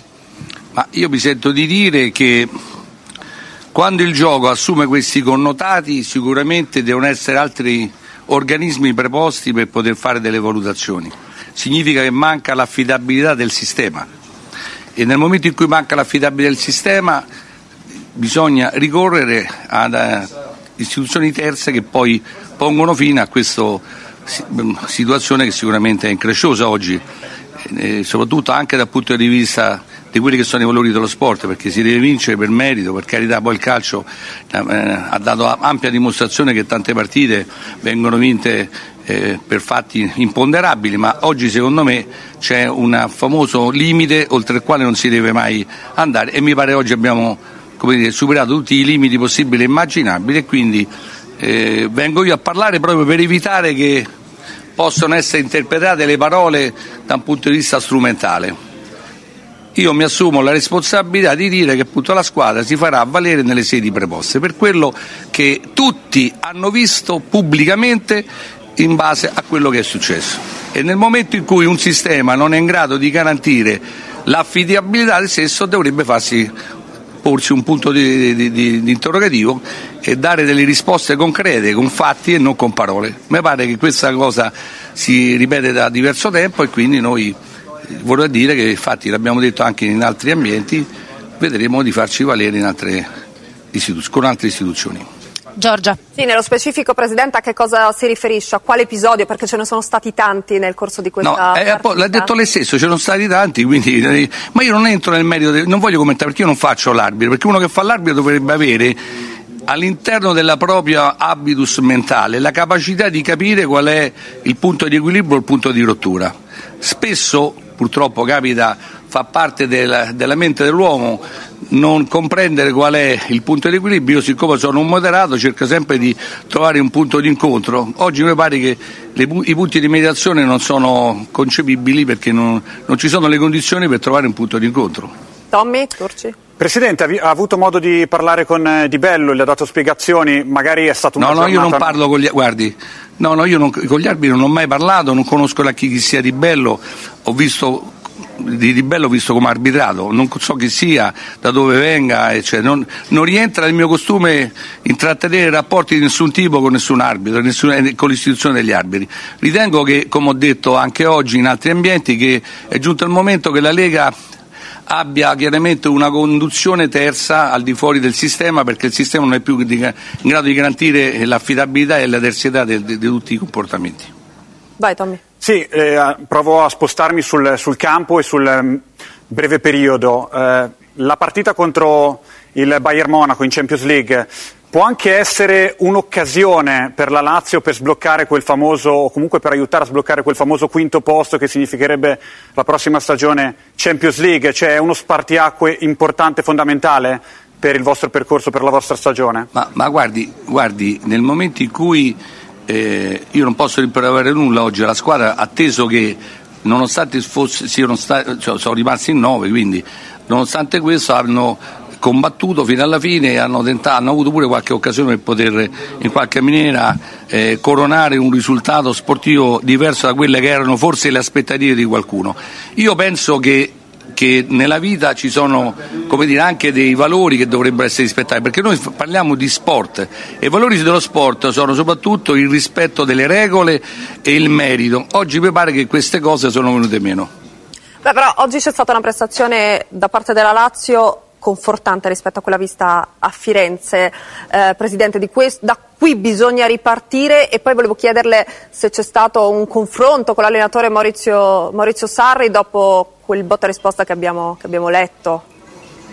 Ma qui non c'è nessun, guardi, io eh, con l'allenatore non c'è nessun tipo di rapporto di confronto come dialettico, il confronto dialettico o, o, di contrasto, diciamo. C'è un confronto dialettico ma avviene sempre con, tutti, con, tutti, i collaboratori, ma sempre volto a comporre e non mai a dividere. Quindi non ci sono. Eh, io ho una mentalità di eh, valutare le persone per quello che fanno e per i risultati che portano. È chiaro che nel momento in cui i risultati non dipendono dalle persone, ma dipendono da fattori esterni, eh, uno deve pure prendere atto e agire eh, con altri mezzi in altre sedi. Piena fiducia comunque in Sarri? Ma certo, nessuno ha messo in discussione, ma è piena fiducia anche della squadra perché mi pare che oggi insomma, stata, sia stata come dire, una sconfitta forzata, ecco, mettiamola così. Dario Marcolin? Sì, buonasera Presidente. No, l'unica cosa le chiedo dopo quello che è successo cosa ha detto alla squadra a fine partita, no? perché comunque è una squadra che ha dato no, che bisogna guardare avanti, io dico io, bisogna guardare avanti e pensare appunto al prossimo appuntamento perché le partite si vincono e si perdono, soprattutto quando le perdi in questa maniera, eh, non c'è nessuna responsabilità da parte della squadra. E quindi eh, questo, il tema vero è che bisogna far rispettare le regole e oggi in questo sistema le regole non vengono più rispettate. Quindi diciamo storia di una morte annunciata. Che risposte si aspetta dalle altre istituzioni? Ma io non mi aspetto nessuna risposta dalle istituzioni, io sono abituato, eh, anche perché rappresento bene o male svolgo un ruolo anche nelle istituzioni politiche, quindi so perfettamente quali sono le istituzioni a quali bisogna rivolgersi e con quali mezzi dire, intervenire, perché nel momento in cui mezzi eh, istituzionali ai quali si rivolgono tutti i cittadini normali, quindi mi pare che ci siano le condizioni per farlo, quindi tutto qui. Nel salutarla un messaggio ai tifosi prima di un impegno così, così importante per voi. Ma il messaggio è di avere fiducia sicuramente nella correttezza della società e dei comportamenti della società eh, capisco che sono amareggiati perché non le dico tutte le, le, le considerazioni sono state fatte eh, dall'ambiente, da chi ha visto la partita, perché eh, chi ha visto la partita insomma, si è reso conto di come sono andate le cose, quindi non è che c'è l'interpretazione, c'è la determinazione che è una cosa diversa. Quindi allora, momento, in questo contesto eh, dobbiamo comunque come dire, eh, fare in maniera che, di pensare al futuro, di pensare al meglio, nella speranza che poi questi episodi non si ripetano più, ma per far sì che ciò accada, perché non è il primo, perché già questo è, è, è più di una volta che sono successe queste cose, adesso però oggi è successo insomma, una cosa abbastanza, come dire, eh, chiamiamola così, non giustificabile, non ha nessuna giustificazione da nessuna parte e, e quindi mh, sicuramente l'obbligo della società è quella di intervenire nel, in modo dire, determinato, in modo eh, rispettoso delle, delle, regole per far sì che le regole poi le rispettino pure gli altri, non solo noi. Perché... E poi soprattutto posso fare anche una nota eh, di carattere generale. Il calcio prevede i valori sportivi, oggi è stata una partita priva di valori sportivi, quindi questo l'hanno visto tutti, quindi è tutto qui. Grazie Presidente, grazie. Non, non parlo, la chiarisco, non parlo con il rammarico della sconfitta, parlo con la, con la certezza di quello che ha visto, di quello che è accaduto e con la consapevolezza che queste cose non devono accadere né alla Lazio né da altre parti e quindi farà, metterà in moto un meccanismo per far sì che ciò accada. Abbiamo capito che esula dal risultato sportivo. Grazie, grazie. Certo. Grazie mille Presidente, Prego. grazie davvero. Super offerte da Mauris. I grandi magazzini italiani del risparmio. Dal 24 febbraio al 9 marzo Ace Pavimenti, un litro, 99 centesimi. Coccolino ammorbidente concentrato a 3,49 euro. Dove Deo Spray 1,79 euro. Sconto del 30% su tutta la linea Idroviva per la cura del corpo e della persona. E come sempre, tantissime offerte su detersivi, casalinghi, profumeria, piccoli elettrodomestici, pet care, giocattoli delle migliori marche. Cerca il Mauris più vicino a te su mauris.it e fai scorta di convenienza. Antò fa freddo. Antò fa freddo. Non ce la faccio più. Accendi la caldaia Vylant. Ecco fatto, amore. L'ho accesa. Mmm, Antò fa caldo. Pochi giorni fa con la Calor Plus ho installato una caldaia a condensazione della Vylant con sole 12 rate da 95 euro e mi hanno anche regalato 7 anni di garanzia. Eh, con questa caldaia mi sto togliendo tante soddisfazioni. Fallo anche tu con la Calor Plus. Chiama subito lo 06 86 21 3671. Antò. E dopo aver ascoltato il presidente Lotito, ascoltiamo quello che ha detto Stefano Pioli, che alla fine poteva essere contento del risultato, magari poteva essere ancora eh, come dire, il gentiluomo ancora di più, eh, ricordando un po' il suo stato d'animo dopo la partita Milan-Atalanta, quando eh, i rossoneri sono lamentati dell'arbitraggio di Orsato e ritenevano che fossero danneggiati da alcune decisioni degli arbitri. Però, quando si eh, ricevono, eh, come dire, gli errori arbitrali a favore, allora il giudizio è, è, sempre un pochino più diverso rispetto a quando succede al contrario. Ecco cosa ha detto Pioli dopo la partita. Sì, Pioli è stata una partita nervosissima, tanti cartellini, anche tante occasioni, poi il, il gol di, di, Okafor esattamente come è successo all'andata, entra dalla panchina e la, la sblocca lui. Come è stata a viverla da, da bordo campo lì da due centimetri questa partita? Eh, è stata una partita sì, nervosa sicuramente, fallosa e primo tempo forse abbiamo avuto poco ritmo potevamo trovare, dovevamo avere più velocità nel giro palla più, e anche più profondità, visto che la Lazio stava molto alto con la linea, ma è stata una partita equilibrata con poche occasioni.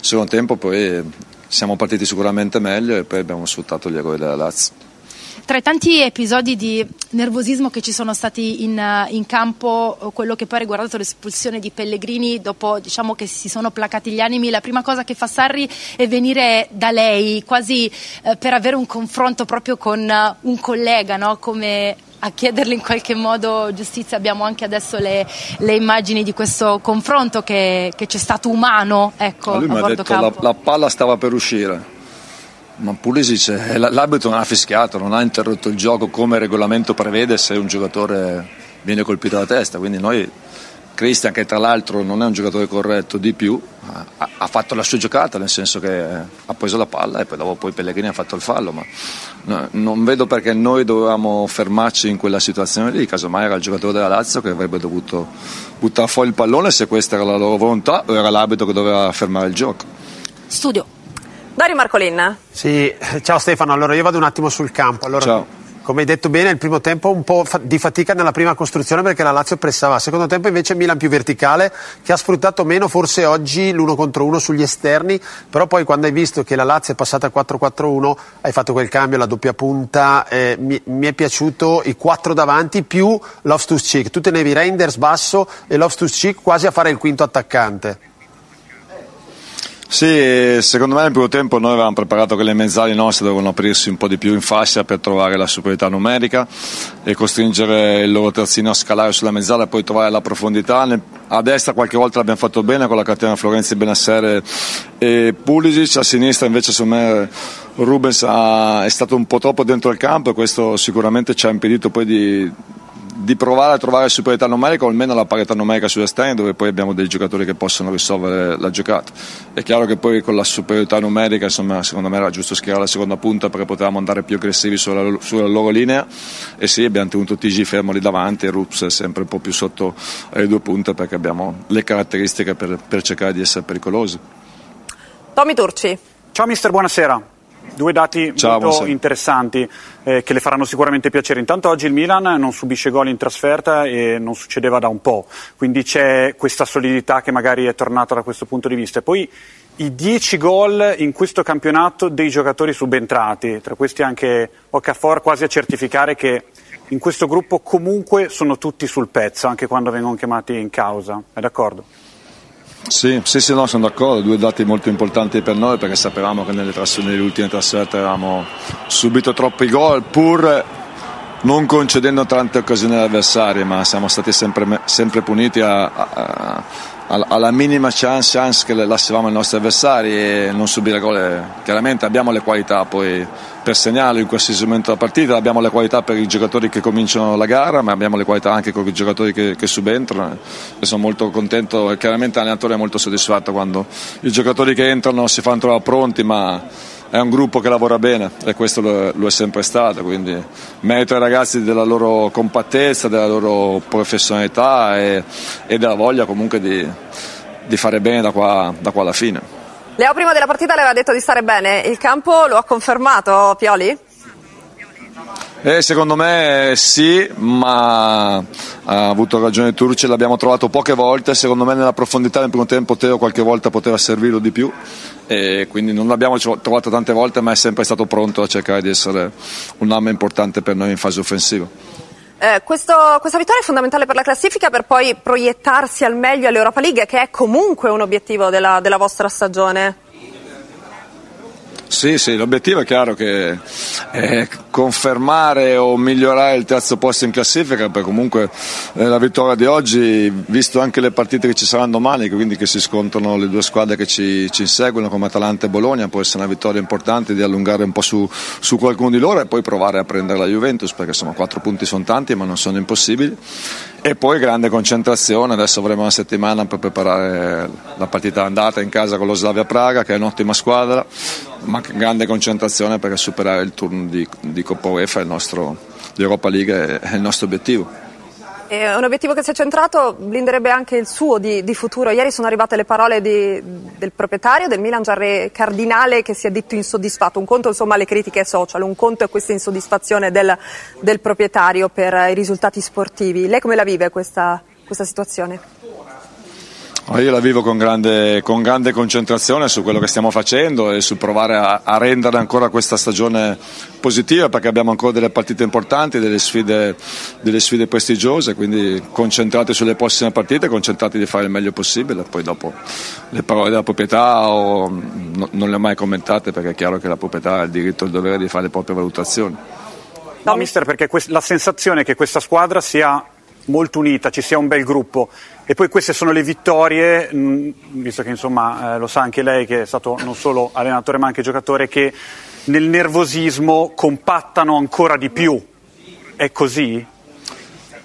Sì, ma è...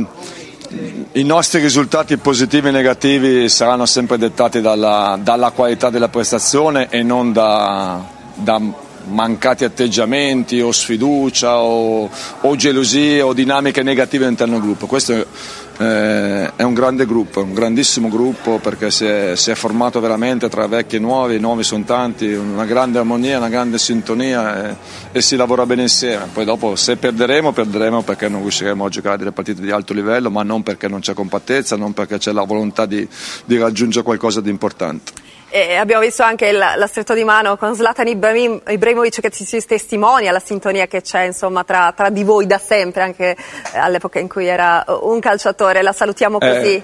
Eh. sì, sì. sì, sì ma è, è, è, strano, è strano adesso con Zlatan perché chiaramente è stato un giocatore, un mio giocatore e un compagno dei, dei, suoi, dei suoi compagni fino a poco tempo fa, ma Zata si sta calando con grande passione, con grande volontà e con grande competenza del nuovo ruolo, quindi ci fa piacere che sia, che sia vicino a noi.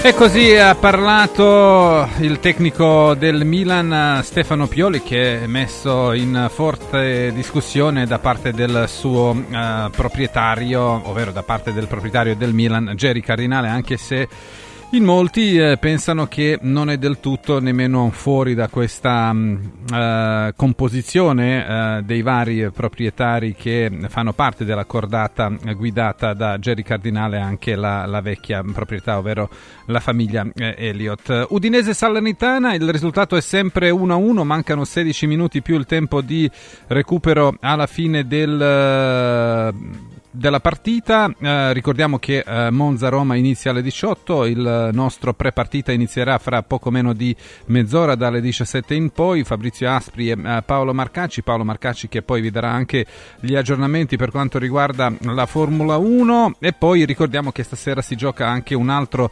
anticipo di sabato Torino-Fiorentina, la partita che ha anche un po' odore dell'Europa perché potrebbe eh, avere anche eh, un valore europeo, specialmente per quanto riguarda la Fiorentina in caso della vittoria della squadra toscana si rilancerebbe in corsa per un posto eh, nelle coppe eh, continentali nella stagione prossima. Adesso andiamo in pausa, al rientro vi faremo ascoltare quello che ha detto in conferenza stampa il tecnico della Roma Daniele De Rossi alla vigilia della partita contro il Monza. A tra poco. Radio, radio, radio, 4 Winds Energy. Scopri l'offerta luce e gas per un risparmio garantito in bolletta. 4 Winds, the energy of the future. 4windsenergy.it Antò fa freddo. Antò fa freddo. Non ce la faccio più. Accendi la caldaia Vylant. Ecco fatto, amore. L'ho accesa. Mmm, Antò fa caldo. Pochi giorni fa con la Calor Plus ho installato una caldaia a condensazione della Vylant con sole 12 rate da 95 euro e mi hanno anche regalato 7 anni di garanzia. Eh, con questa caldaia mi sto togliendo tante soddisfazioni. Fallo anche tu con la Calor Plus. Chiama subito lo 06 86 21 3671. Antò. I grandi cambiamenti nascono spesso da piccole cose, senza fare rumore. Volvo presenta la nuova EX30, il SUV 100% elettrico più piccolo e innovativo mai prodotto da Volvo. Tutta la grande sicurezza di Volvo in un piccolo prezzo, a partire da 35.900 euro. Le cose piccole cambieranno il mondo. Nuova Volvo EX30, prezzo di listino IVA inclusa riferito a Volvo EX30 Single Motorcore Modelier 24. Volvo a Roma è Car Room.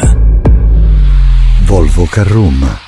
Guarda, anche qui una ravioleria dumpling bar. Ormai le trovi in tutta Italia. Entriamo, il pranzo è servito. Mmm, sono buonissimi, di qualità e pluripremiati. Eh sì, grazie al franchising 2.0 del Dumpling Bar, anch'io ho potuto aprire la mia ravioleria. È facile, completamente gratuito, include formazione dello chef Gianni Catani, rinnovo di menù periodico, scelta e addestramento del personale, pubblicità. Ho chiamato il numero 344 06 58 913 e il mio sogno si è realizzato. Chiama anche tu o vai su dumplingbar.it. Devo stampare i miei nuovi bigliettini da visita. Pressup.it Devo stampare il catalogo per la mia azienda. Pressup.it Cerco uno stampatore di qualità che consegni in 24 ore. Pressup.it Se hai la partita IVA, vai su Pressup.it, fai il preventivo in tempo reale, carica il tuo file di stampa e ordina con un clic. Cosa aspetti? Prova la qualità di Pressup, il tuo stampatore online.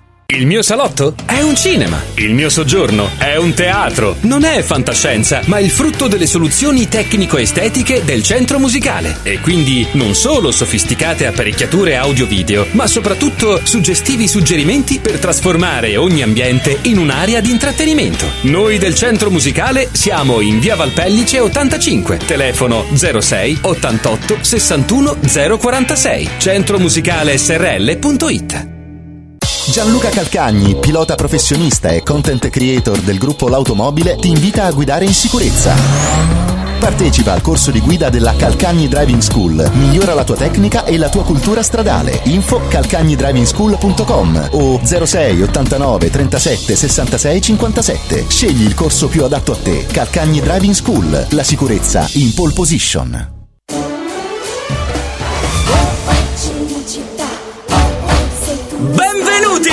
Cinecittà World! Wow! Wow! Cinecittà World, il parco divertimenti da Wow! Cinecittà World, Cinecittà Wow!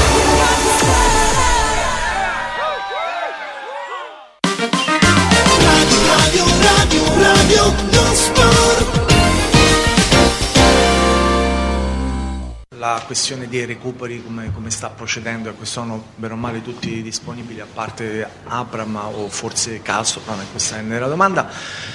E poi una cosa che mi interessava, considerando mh, il sovraccarico delle ultime partite, ma anche il fatto che domani è la prima di tre partite in sette giorni, che tipo di gestione verrà fatta su, uh, su Dybala proprio per evitare eventuali sovraccarichi? Sì, allora, intanto buongiorno, stanno tutti bene, eh, a parte Rick Karsdorp che non verrà con noi perché ha un fastidio al ginocchio ancora, eh, non, sta, non, sta, benissimo, niente di grave, però comunque ha bisogno di una gestione un po' più lunga e Abram ovviamente Tammy. E, mh, la gestione è molto semplice, quando hai tanti giocatori bravi eh, gestisci, metti la formazione che più pensi ti possa far vincere la partita, sapendo che se poi qualcuno sarà stanco puoi cambiarlo, sapendo che se qualcuno sarà stanco fra tre giorni, quattro giorni puoi cambiarlo senza che il livello della squadra si abbassi, quindi sono serenissimo, metteremo la squadra che ci permetterà di, che penso che ci possa permettere di vincere la partita. E Di Bala sta bene, non so quante volte abbia fatto 110 minuti e dopo tre giorni 90 minuti. Eh, dobbiamo essere contenti della sua condizione, eh, penso che sia un discorso psicofisico oltre che fisico, si trova bene, è felice, ha fatto tre gol, quindi anche qualche piccolo acciacco quando fai tripletta sembra meno fastidioso, ma come lui come tutti gli altri giocatori posso, posso, posso ritenermi soddisfatto della loro condizione e dei loro recuperi. Palladino De Rossi, giovani eh, anche della, della, Serie A, una striscia positiva molto simile, sia quella del Monza che quella della Roma e un probabile ritorno al 3-4-2-1 di Palladino con la Salernitana che ha giocato in maniera un po' diversa, eh, come se ti aspetta? Beh, eh, se mi avessi fatto questa domanda due o tre settimane fa, ti avrei detto ovviamente che giocavano 3-4-2-1.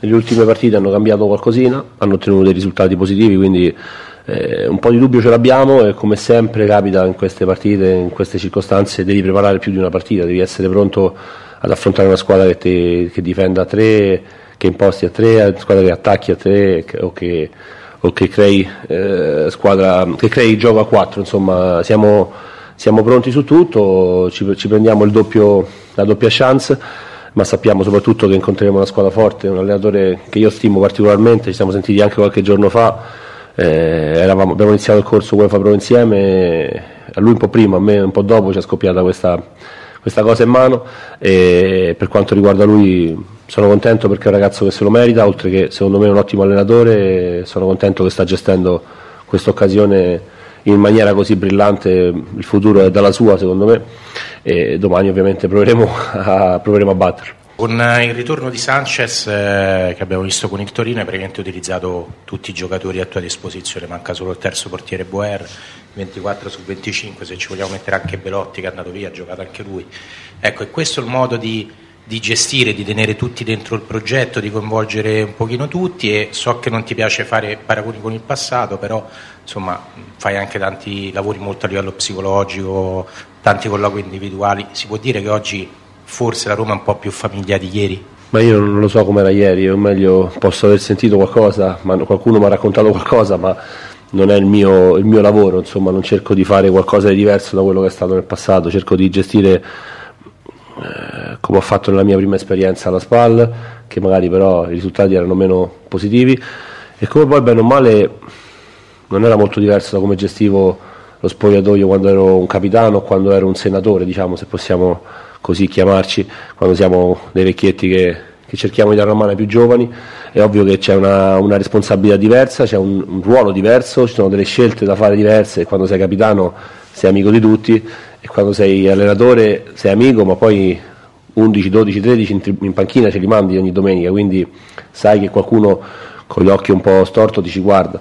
Però hai detto famiglia, eh, se, se, non lo siamo eh, stiamo andando nella direzione per diventar, di diventarlo ed è quello che per me dà, grande, dà una grande mano anche ai risultati sportivi di una squadra, eh, è quella la maniera di vivere lo spogliatoio, la squadra, la propria professionalità, se si sta bene si viene, si viene, si viene magari si sta un'ora in più per fare, so, una postura in più o una terapia in più e non si scappa subito a casa, sono stato un calciatore, so che significa, secondo me i calciatori devono essere felici di venire al campo e di fare tanta fatica, di andare tanto forte, di allenarsi, cioè felici di venire a fare un lavoro che fisicamente e mentalmente deve essere perfetto, non felici di venire a, fare un, insomma, di, a giocare, è, un, è, un, è, uno, è, uno, scambio alla pari quasi, eh, noi siamo tutti contenti di venire al campo ma stiamo qui dalle 7 e un quarto fino ieri sera alle 5 e mezza, l'altra sera alle 8 meno 20, è quello. Quindi è faticoso, stare davanti al computer così tutto il giorno, seduto, è faticoso, però stiamo bene. E loro devono, essere- devono sapere che staranno bene, avranno allenatore, uno staff, ma come hai detto tu, familiare, degli amici, ma devono venire a fare il lavoro loro, se no ovviamente il nostro atteggiamento purtroppo per forza cose do- dovrebbe cambiare. di Dybala il fatto che abbia fatto una tripletta giocando alla vecchia maniera, cioè nel 3-5-2 dove magari è un po' più libero di esprimersi o forse non lo so se è quella la, la strada, è stata solo una casualità, nel senso che anche col vecchio modulo che avete utilizzato è- è- stava andando in quella direzione, c'era un fatto magari di condizione di forma, questa è la prima cosa. Su- invece su Lukaku eh, durante questa gestione per la prima volta è stato diciamo, messo in discussione o comunque non ha avuto il posto fisso perché è stato escluso per scelta tecnica, non è stato sostituito, però è entrato molto bene, quindi volevo sapere a che punto era la sua condizione. Grazie. Per quanto riguarda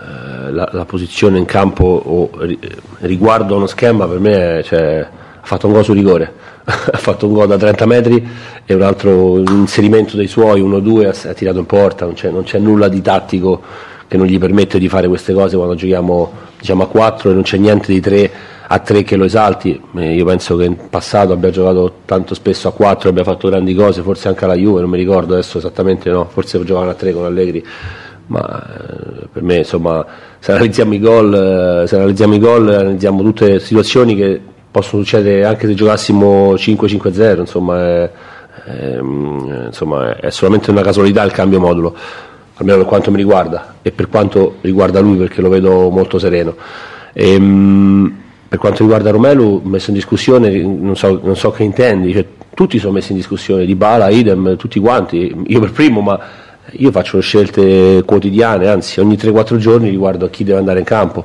A volte delle scelte sono in funzione del rendimento, a volte sono scelte in funzione del fatto che non so, Lukaku ha giocato 100 partite a 90 minuti, quindi uno può fare anche un tipo di gestione di quel punto di vista. Da sotto quel punto di vista a Frosinone l'ho levato perché non stava giocando benissimo il primo tempo, cioè tutto molto normale, la sua, la sua condizione è quella di un giocatore, una stella, come dici tu, che entra, corre come un matto, si butta in profondità, fa spallate con tutti, fa un assist, cioè condizione migliore per un giocatore non- non- non esiste. Il giocatore gioca tutte le partite, è logico che è contento. Il giocatore magari una volta lo levi, la volta dopo sta in panchina, entra e si comporta come si comporterebbe un ragazzino alla prima presenza, è, è il giocatore perfetto per qualsiasi allenatore. Era Lo questa vedo la cosa sorprendente, che era proprio entrato ma non è sorprendente, è il lavoro suo, deve- che, che- cioè, che deve fare? Cioè, io- è, sorprendente se, è sorprendente se uno entra e, e fa il fenomeno e non corre, e c'ha il muso e, e- e- anche da giocatori.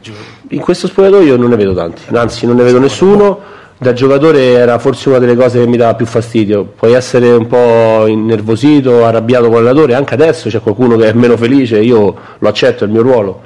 Però quando entri poi in campo, l'allenamento devi andare forte e in partita devi andare ancora più forte. E questi, questi sono pattichieri, amicizia lunga, ma non sono le mie regole, sono penso qualsiasi allenatore. E da questo punto di vista Romelu è il giocatore perfetto. A me sembra che lei abbia giustamente forse creato una bolla sportiva, no? Lei, la squadra, i risultati in campo, le partite. Però mi sembra che attorno a lei eh, ci siano diciamo, dei lavori in corso. E tra persone mandate a casa, un direttore sportivo che manca da un mese. Quindi le volevo chiedere se lei che vive questo questo ambiente da oltre vent'anni sente e percepisce quest'area di, di smobilitazione, se qualcuno gliene ha, gliene ha parlato. Grazie. Grazie. No, eh, non, la, non la percepisco, noi siamo bravi noi ed è brava la società a metterci a disposizione tutta la serenità stiamo- di cui stiamo eh, godendo, i risultati ci danno una mano, diciamo che noi siamo una, un'ala un po' a sé stante anche proprio fisicamente da quello che succede sopra e sotto, e, mh, se vai ai centri sportivi del Manchester City, de- di queste grandi squadre, la mia squadra non si accorge neanche se scoppia una bomba negli uffici de- perché stanno proprio da un'altra parte e le grandi squadre riescono e tendono a mettere eh, la prima squadra in una situazione, non una bolla perché non è che siamo su un altro pianeta, però una situazione ideale per concentrarsi sul lavoro ed è quello che sto facendo io. Eh, non è che sono insensibile a quello che può succedere, ma eh, io mi devo interfacciare con la mia società per quello che riguarda il mio ruolo. E la mia società, Lina, Maurizio, quelli che ci sono adesso, sono a 360 gradi, 24 ore al giorno a disposizione mia in tutto e per tutto. Se alzo il telefono e chiamo Ryan e presidente Dan, idem, eh, fuso orario permettendo, sono sempre lì a disposizione, quindi io non posso lamentarmi di nulla. So che ci sono dei cambiamenti come in tante società, come eh, ce ne saranno in futuro, visto che alcuni ruoli sono, sono scoperti però non posso fare altro che concentrarmi sul lavoro perché come dici tu forse abbiamo creato anche grazie ai risultati si, sta, si riesce a stare in una, in una, situazione migliore diciamo emotiva eh, per il resto non è il mio compito non è il mio campo non ho potere non ho voce in capitolo quindi concentrarmi sul calcio è la cosa, posso, la cosa migliore che posso fare De- detto ciò a me l'atmosfera mi sembra veramente positiva io non so bene quello che stia succedendo non penso che ci sia succedendo tante cose diverse da quelle che succedono in tanti altri club. Sulla gestione di Smalling, eh, perché chiaramente parliamo di un calciatore può giocare con qualsiasi modo, e lo dice la carriera, lo dice il valore proprio del, dello stesso, però lei nelle prime due volte che lo ha impiegato ha preferito inserirlo in un sistema a tre. E l'ultima volta ha detto perché mi sentivo più tranquillo. Chiaramente parliamo di un giocatore che non giocava da 170 giorni, allora volevo chiederle questa fase di rodaggio è completata e quindi dalla, dalla prossima volta che lei impiegherà Smalling lo può impiegare tranquillamente a 4 oppure serve ancora qualcosina? No, no, eh, prego, si sta, sta, finendo questa fase, ma magari è solo una premura esagerata mia, eh. magari messo, se, l'avessi messo, se l'avessi messo a 4 avrebbe fatto ancora meglio, magari non lo sappiamo. È solo che quando non giochi da tanto tempo il ginocchio va bene, ti senti bene e magari i muscoli non sono più abituati a certi scatti, a certe, a certe distanze, a certe, a certe, aree da coprire di campo, certe scalate. E in allenamento t'alleni, vai forte, ma comunque è diverso. La, la, lo stress proprio fisico della partita, dello sprint da gara, del, del contatto con l'avversario può essere diverso. Quindi l'idea mia era di mettergli due cani da guardia ai lati per limitare il suo raggio d'azione, non perché lui non potesse fare, perché poi se noi lo mandiamo in campo è perché tutto lo staff ha lavorato, cioè gli hanno fatto fare distanze piccole, distanze lunghe, gli scatti 100%, 70%, si lavora eh, veramente di equip e io sono l'ultimo tassello, questa mia scelta è stata per, per metterlo un pochino più comodo, ma sta finendo questa roba qui, il, il discorso di Frosinone idem è stato giusto per metterlo dentro, per non farlo esordire subito a freddo, a secco, 90 minuti da titolare la prima partita disponibile, magari per dargli un po' di antipasto di calcio, visto che dopo nove mesi eh, sembra come se non hai mai giocato a pallone, sai quando noi ci succedeva, quando tornavamo dal ritiro, da, dalla vacanza, andavamo in ritiro, prime, prima ora e mezza non riuscivi neanche a palleggiare, mi immagino che per lui un po' di emozione, un po' di felicità, un po' di, eh, di, di fatica diversa rispetto a quella proprio allenamento, ho cercato di, di proteggerlo, ma lui assolutamente in futuro sarà un giocatore molto importante per noi a prescindere dal, dallo schieramento. E volevo chiedere di Paredes, intanto beh, se giocherà domani, da quando è arrivato è, più al centro ancora, diciamo, lui ha sempre giocato anche nella gestione precedente parecchie partite. Lei aveva detto che doveva migliorare nella fase di non possesso, in posizionamento in mezzo al campo, un po' quello che era bravissimo a fare lei. Ecco, a che punto secondo, secondo lei è arrivato, come lo vede? Eh, Paredes sta migliorando sta migliorando quelli che sono gli aspetti che gli chiedo io di migliorare, non, non, non, perdiamo neanche tempo a parlare della gestione palla, anche se pure lì ci sono delle cose eh, un po' diverse che gli sto chiedendo rispetto a quello che era diventata la sua abitudine, insomma eh, un po' più dritto per dritto, un po' più verticale, un po' più veloce e lui lo sta facendo, lo sta capendo, lo sta facendo diventare una, una cosa sua perché calcisticamente è intelligentissimo, è intelligente anche senza palla però a volte era un pochino, come posso dire, ehm, istintivo. Il centrocampista deve essere, deve essere sempre riflessivo. Il centrocampista forte recupera qualche palla in meno, ma permette ai suoi compagni intorno di recuperare palla. Eh, io ho tanti compagni che prendevano dei bei voti in pagella perché facevano 10 scivolate a partita e magari recuperavano 4 palloni e io magari ne facevo, ne facevo una e le altre 9 volte temporeggiavo, temporeggiavo a tal punto che la palla la recuperava un compagno mio. Il centrocampista deve fare le cose visibili ma anche tante cose invisibili. Centrocampista come il difensore secondo me, quindi è bello quello grintoso che entra, energico, che ruba palla, come è successo, come ero io anche da giocatore, ma c'è un centrocampista che fa solo quello è pericoloso, c'è un centrocampista che esce sempre è pericoloso, c'è un centrocampista che entra sempre è pericoloso. Temporeggiare in questo sport è troppo importante, quindi lui lo sta capendo, lo sta facendo alla grande e poi c'ha il calcio in testa, no? lui sa dove posizionarsi, sa dove va a finire la palla, sa il rimbalzo, eh, ha queste a queste furbate nel- nel- nell'uno contro uno eh, da argentino puro, e, insomma mi piace come sta interpretando il ruolo, poi insomma non è che gli chiedo cose totalmente diverse, sono giusto delle sfumature che, che chiedo un po' a tutti quanti nei vari ruoli, ma nei centrocampisti centrali mi permetto di dargli qualche consiglio in più.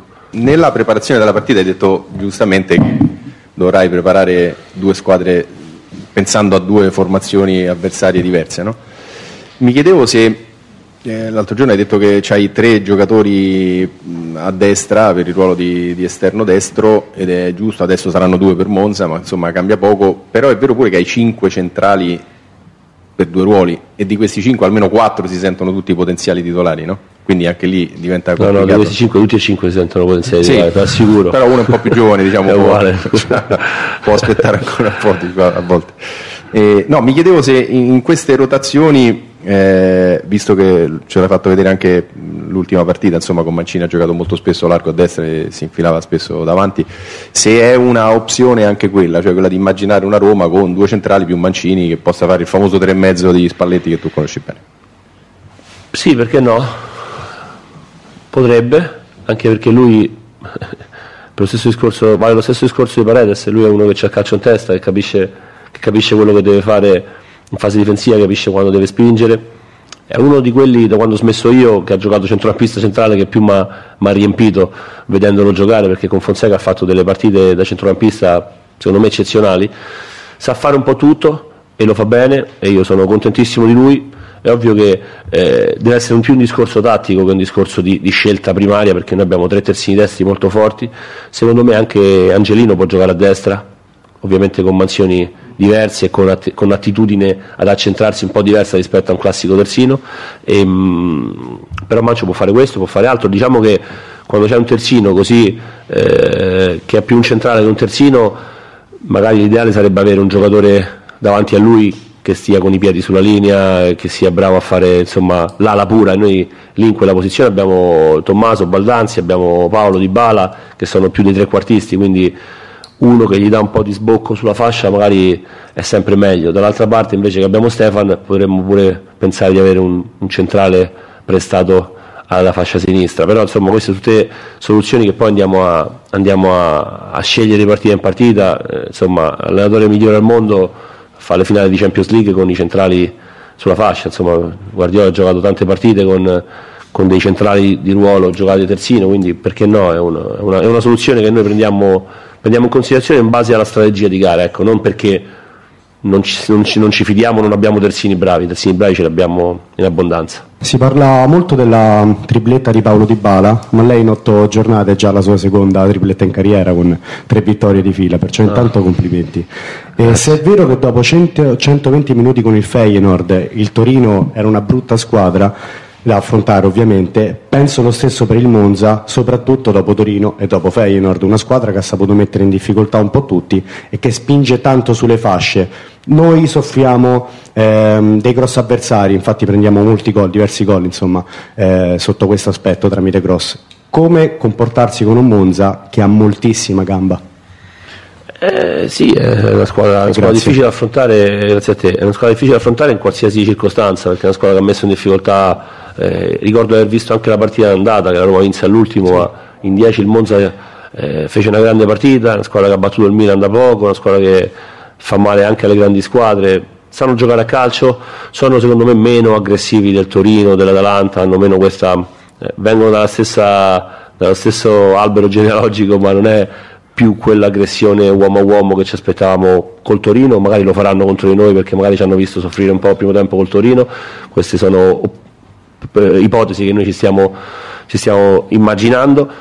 Mm, Per quanto riguarda i cross eh, è importante la marcatura sui cross in area, è tanto importante la gestione del cross, secondo me eh, quel cross poteva essere gestito meglio prima che partisse, parlo di quello del, del gol di Zapata perché in area la squadra ha marcato bene. Eh, L'ha detto anche Giuric, vero? come? L'ha detto anche Giuric, l'allenatore che ha avuto de- degli Diciamo elementi. che il giocatore che salta così in alto, fa gol, eh, frusta la palla sul palo e poi va in porta, eh, ci fa sembrare che abbiamo sbagliato in aria, ma secondo me eh, ogni tanto gli, fatto- gli vanno fatti i complimenti agli avversari, come gli avversari hanno fatto i complimenti a Paolo che ha segnato a 30 metri.